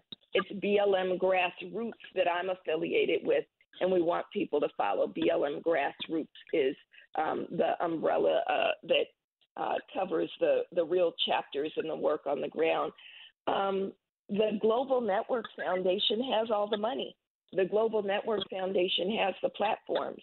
The Global Network Foundation absolutely conspires with white supremacy. In fact, just last week, they planted an article full of lies in the right wing rag, the New York Post. Um, so they're able to get their message out there because they have hundreds of millions of dollars, right? They're able to dumb down um, the work that Black Lives Matter was intended to do because they have uh, the funds to do so. BLM Grassroots is just a bunch of folks, um, black folks, who are committed to doing work. You know, we're driven by people like Andrew Joseph and Deanna Hardy Joseph, who um, don't have a lot of money, but their son was stolen by police violence in Florida. And so they're committed to doing the work um, by people like Marquel Bridges, who leads the Mississippi chapter, who um, himself was targeted by police and is committed to doing the work. And so, you know, they have the money, but we have the people power, the will, and right on our side. So we're going to continue to struggle. Um, and we need. All right. So for clarification, which is the one that we should be attached to? Black Lives Matter. Grassroots. Grassroots. BLM grassroots. Okay, got you. This is folks that say Black Lives Matter grassroots. A lot of confusion out there. 800 450 7876. Marvin's in Baltimore on line three. Marvin, you have a question for Dr. Melina Abdullah? Oh, uh, no, no. we- Well, let's go to Darlene then on line two, Kevin. Whether it's audiobooks or all-time greatest hits, long live listening to your favorites. Learn more about Kisqali Ribociclib 200 milligrams at kisqali.com and talk to your doctor to see if Kisqali is right for you. McDonald's is not new to chicken. So maybe stop questioning their chicken cred and get your hands on the McCrispy. Juicy fried chicken, buttery bun, unmatched pickle to chicken ratio. Yeah, they know what they're doing. In fact, we can honestly say they're not new to chicken, they're true to chicken. The McCrispy. Only at McDonald's. Ba da ba ba ba. Darlene? Hi, good morning. Um, this is Darlene Kane. Good morning to you, um, Mr. Nelson. I just wanted to shout out to Dr. Melinda uh, from Baltimore. This is her sister and um, auntie and mama that she calls us because we're family. I just want to thank her for dropping all the wisdom and knowledge that she has been um, given and coming to Baltimore to the World Black State of the Union at the Convention Center. Also, um, dropping that knowledge to us when we were at the conference. Is this Sister Rhonda Dormius? This is Darlene. Darlene, hi, Sister Darlene. How are you? I love you. I'm just sending you love. Thanking you for dropping the wisdom. Thanking you again for coming to the World Black State of the Union at the Convention Center downtown. Um, the education was awesome, and you know we love you. We met you in California, and how long, how many years ago has it been with the friendship? And so Yes. yes, Great to hear your voice. I'm I'm glad you're well, and thank you for the shout out. Yes, All and right. thank you for being so happy for my good news. When I was with you guys, I got my place, and it was like a huge celebration, like a village. Yes, yes. Well, sending you I lots love of love. I'll, I'll follow up with you. I should be out there next week with my child. So, Cool beans. We'll see you again right. soon. Peace All and right. love. Peace. All right. Thank, thank you. Uh, let's keep moving. Let's go to uh, Mark, just called from Baltimore on line three. Mark, you have a question for Dr. Melina Abdullah? Yeah, how y'all doing? Can you hear me? Can you hear me? Sure. me? Yeah. Sure. um, What's your question? Yeah, doctor, and I'm glad you guys are talking about um um this subject. But you said it's a black man that hijacked um Black Lives Matter. And, and my question is, um, like Carl said, we have so much confusion. You say they have the money. We got thousands of grassroots in this in the cities, youth violence, all killing each other and all that kind of stuff. And I was always wondering who is Black Lives Matter connected to in the grassroots because I'm in the grassroots. Um, we are us. And why is that man able to just get away with that, Carl, and have all the money? Well, you ask Dr. Molina. Thank you, Mark. Dr. Molina, right. how could he get away with it? And two, have you received any uh, attack because you were exposing him? Have they attacked you? Oh yes, they're absolutely attacking me. So, in 2022, we filed a lawsuit against them. Unfortunately, because they have all the money, they were able to use a legal maneuver called an anti-SLAPP motion, not denying any of the allegations, but saying it's their First Amendment right to basically defraud the public. And um, so we weren't able to even get our case in court. We're on appeal right now. Um, and so we're working every way that we can to try to get our, our stuff back. But if we can't get it back, we're still going to struggle. And so we encourage, um, again, everybody from the grassroots to plug in with BLM grassroots and help us build, right? Help us build on the ground.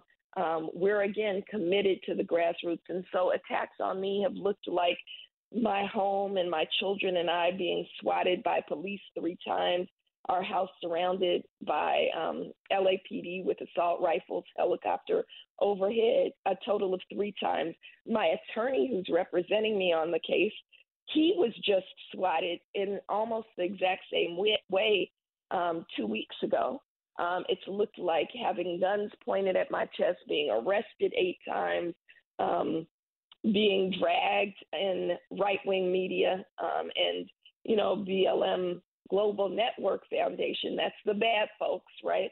Um, planting stories in right wing media um, to spur white supremacist violence. I've had white supremacists out, outside my home now twice, um, including about a month ago. Um, and so those are what some of the attacks have looked like. All right. We got a bunch of folks want to talk to you. Sister Fahima just checked in online too, calling from D.C. Sister Fahima. Thank you for taking my call, Mr. Nelson. Can you hear me? Sure. Um, greetings to you, Dr. Abdullah, my fellow Bison sister. Greetings, sister. This is Sister Fahima.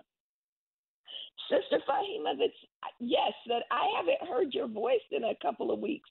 I know I haven't. I, I haven't been. I haven't called. Um, this is not a drill. And all I wanted to say is I want to tell everyone to tune in to This Is Not a Drill on Facebook Live on the East Coast, 11 to 1. You'll get uh, an idea of the work, the, the worthy work, important work the BLM grassroots is doing.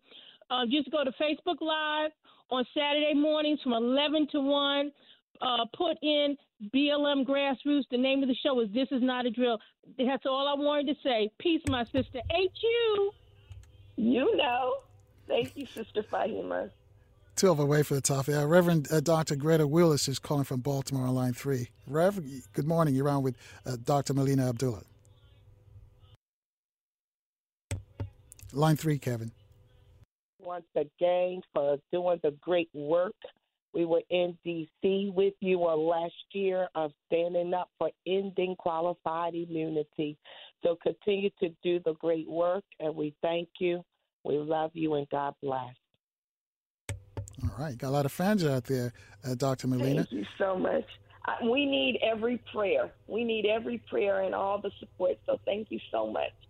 All right, let's keep moving because we're racing the clock now. Howard's on, in Los Angeles. He's on line five. Howard, your question for Dr. Abdullah?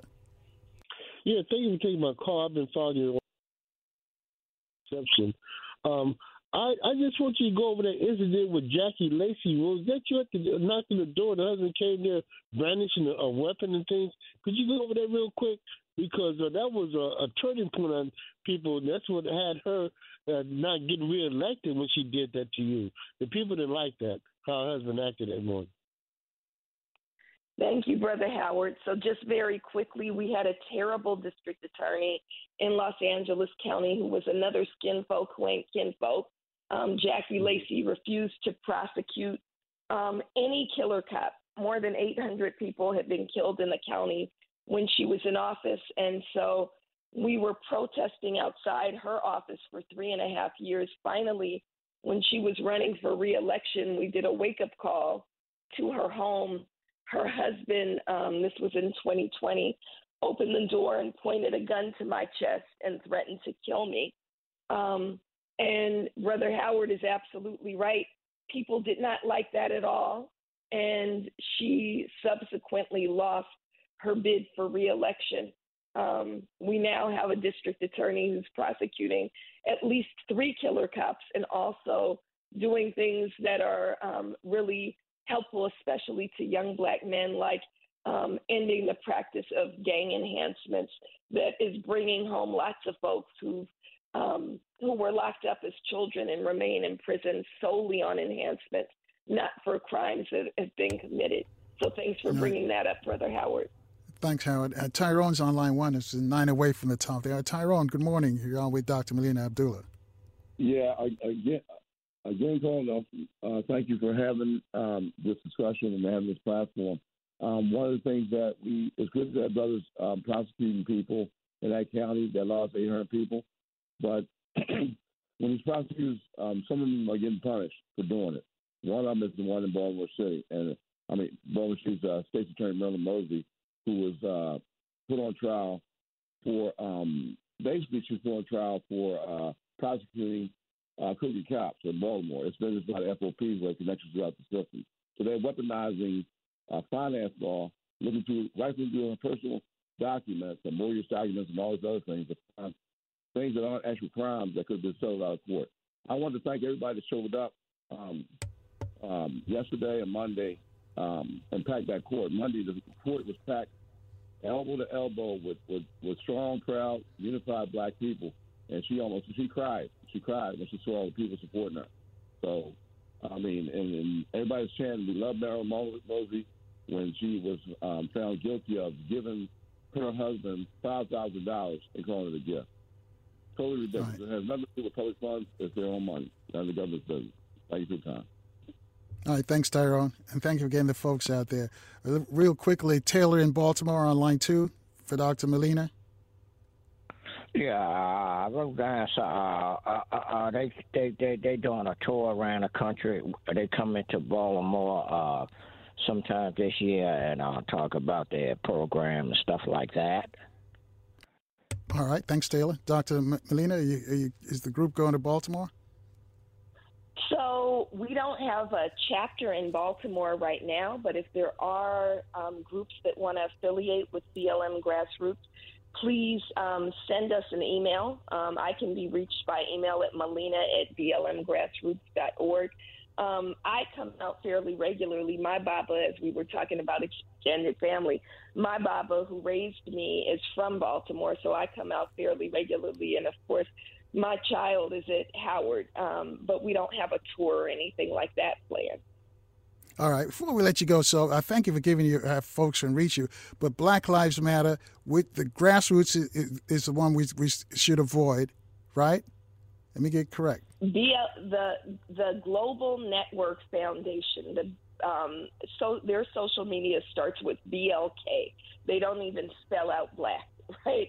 Um, the Black Lives Matter Global Network Foundation is the one to avoid. The one to follow is BLM grassroots. grassroots. All right, got you. Family, you, you got the, you got it now. Grassroots, Black Lives Matter, grassroots. I'm glad you came on and clarified that because there's a lot of confusion and they're making money on this confusion. Dr. Molina Abdullah, thank you for thank you for the work you do. Thank you for standing up for our people, and thank you for clarifying the differences between the, the Black Lives Matter groups this morning. Thank you so much for having me.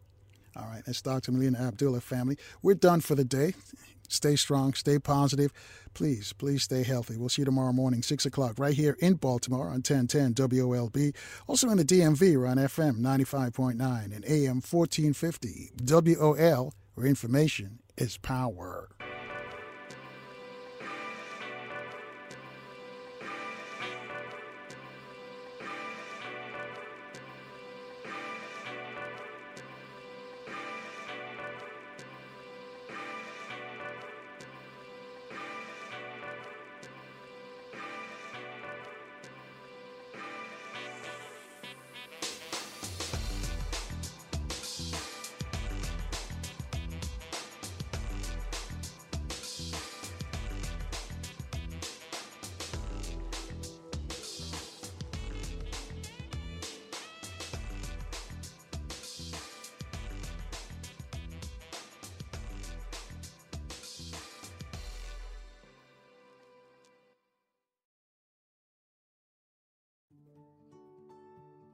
One in four Americans today